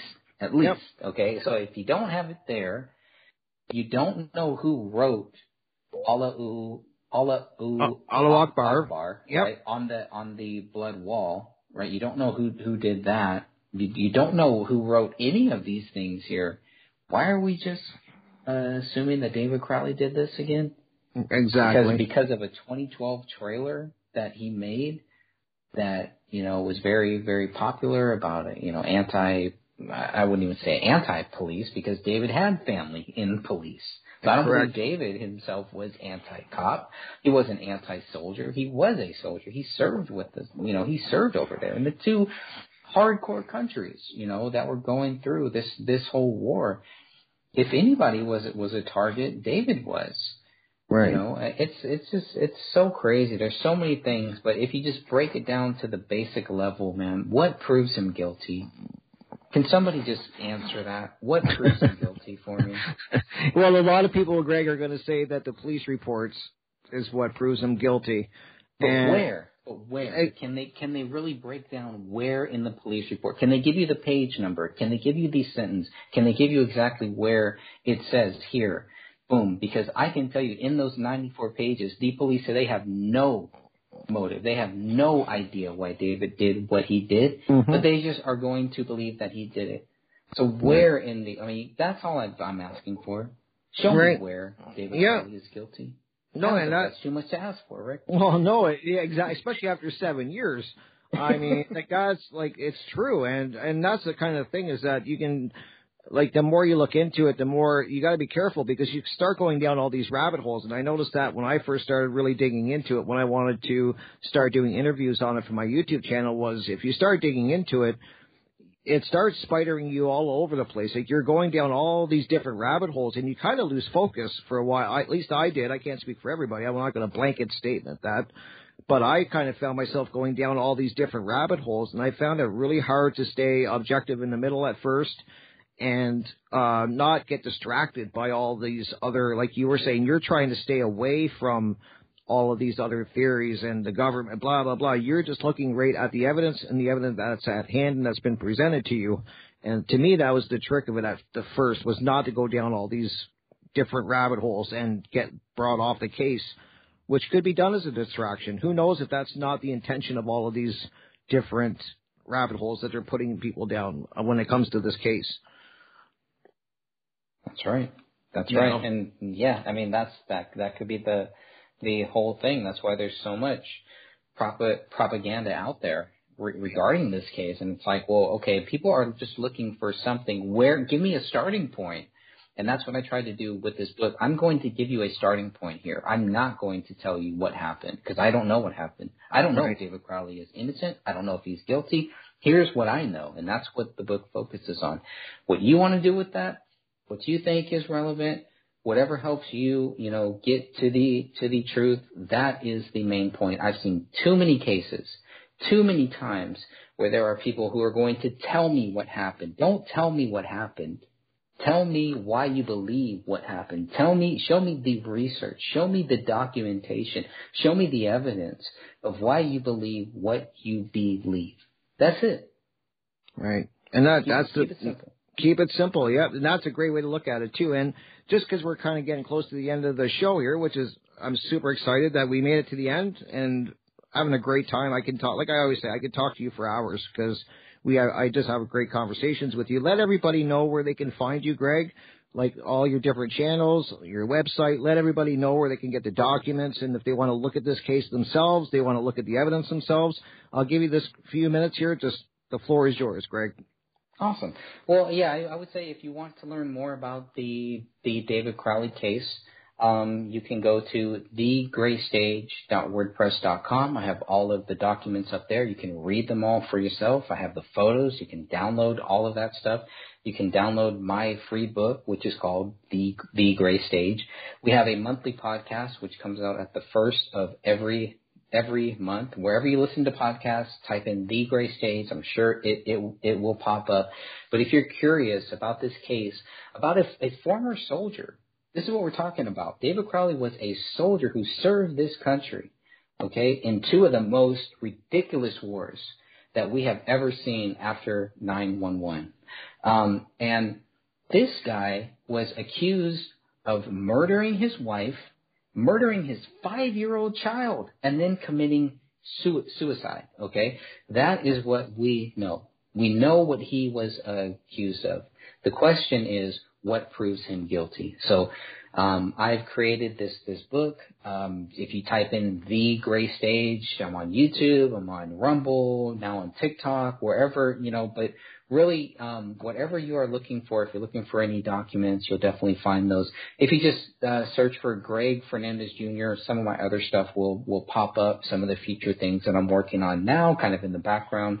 And um, yeah, I just look look forward to con- continuing to try to help people uh, to understand some of the basic things ab- about these cases and um, try to leave my own personal views out of it and try to help people who are researching like me, right? I write the books and I look at the stuff that I would want to do. So when I want to look at a case, I want to find the actual documents. Right. It, they're they're hard to, to find. Sometimes people hide them or they just give you clips of this. No, I'm going to give you everything. If I have the documents, I'm going to make sure that you have them too. Read the documents for yourself and you can decide for yourself.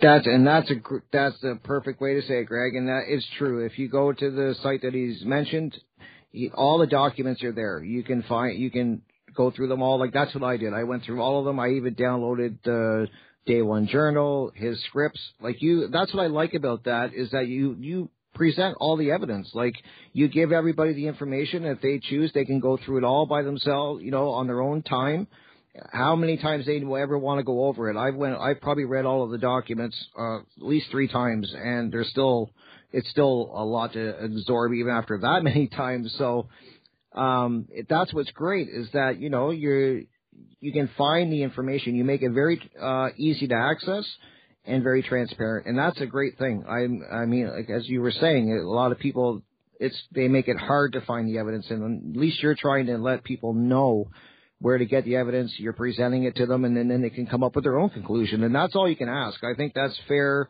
and that's what I tell people. If you want to look into this case or any case, you have to do the research yourself, and not let your, you know, not let people influence your thoughts and, and like try to steer you into what they want you to believe. I just think it's really cool that you kind of just present the evidence and you keep telling people, look at the evidence, look at the videos, and then come to your own conclusion. Yep, and and that's what I love about your show is you know that's what what your show has been very focused on and just letting people kind of you know look into these things. And I I love the topics that that you're talking about. And I look forward to to to your show to your future shows you know I may not be able to participate in all your future shows but I will be listening to them. Um, Thank whether, you, that's awesome. Whether my work knows that or not, I will be listening to them because I, I I love your your style. I love this platform. I love radio. And Me too. freedomslips.com has just been killing it, killing it for so many years. I think you are, you know, Billy really brought brought us here too, and I, I think, man, this is the perfect format for for you. And I just, I'm so happy that you are here, and so privileged and so honored to be a part of your first show. That's thank you so much, Greg. That, that is amazing, kind words, and uh, I enjoy interviewing you as you, as I've said a couple times in this uh, in this uh, interview here in this show, and you know I just want to wrap up with that, Greg. I want to thank you for being my guest, my first guest, and I want to thank everybody for joining me on this first episode. Please come back next Monday. I will be here at the same time. And don't forget to donate if you can, because this is listener supported, guys. Have a great evening, and I will be back here next Monday night. Take care, guys.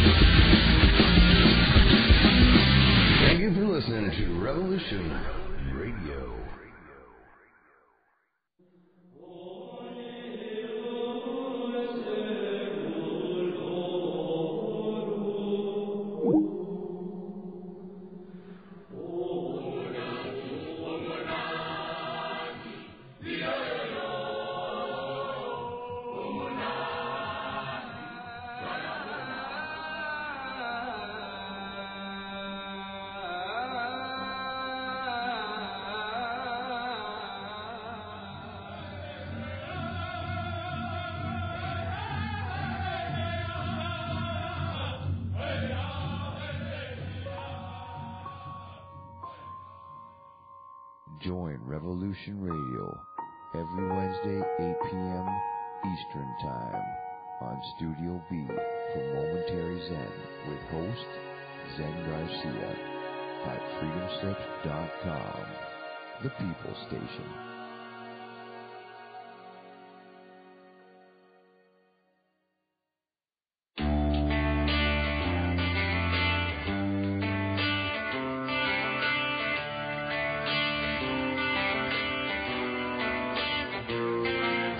This is Thomas, aka a Mad Painter. I'd like you to join me Monday nights, 10 p.m. Eastern Standard Time for Open Canvas. Don't forget to bring an open mind. Yes, folks, that's right. Bring an open mind to an open canvas. Again, that is Monday nights, 10 p.m. Eastern. UFOs to government corruption. This is Revolution Radio, freedomslips.com. You don't need to expect us. We're already here.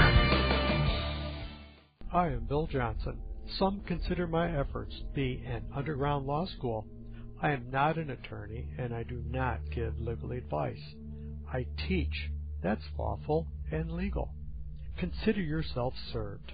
You are to appear Wednesday nights, 10 p.m. Eastern, Studio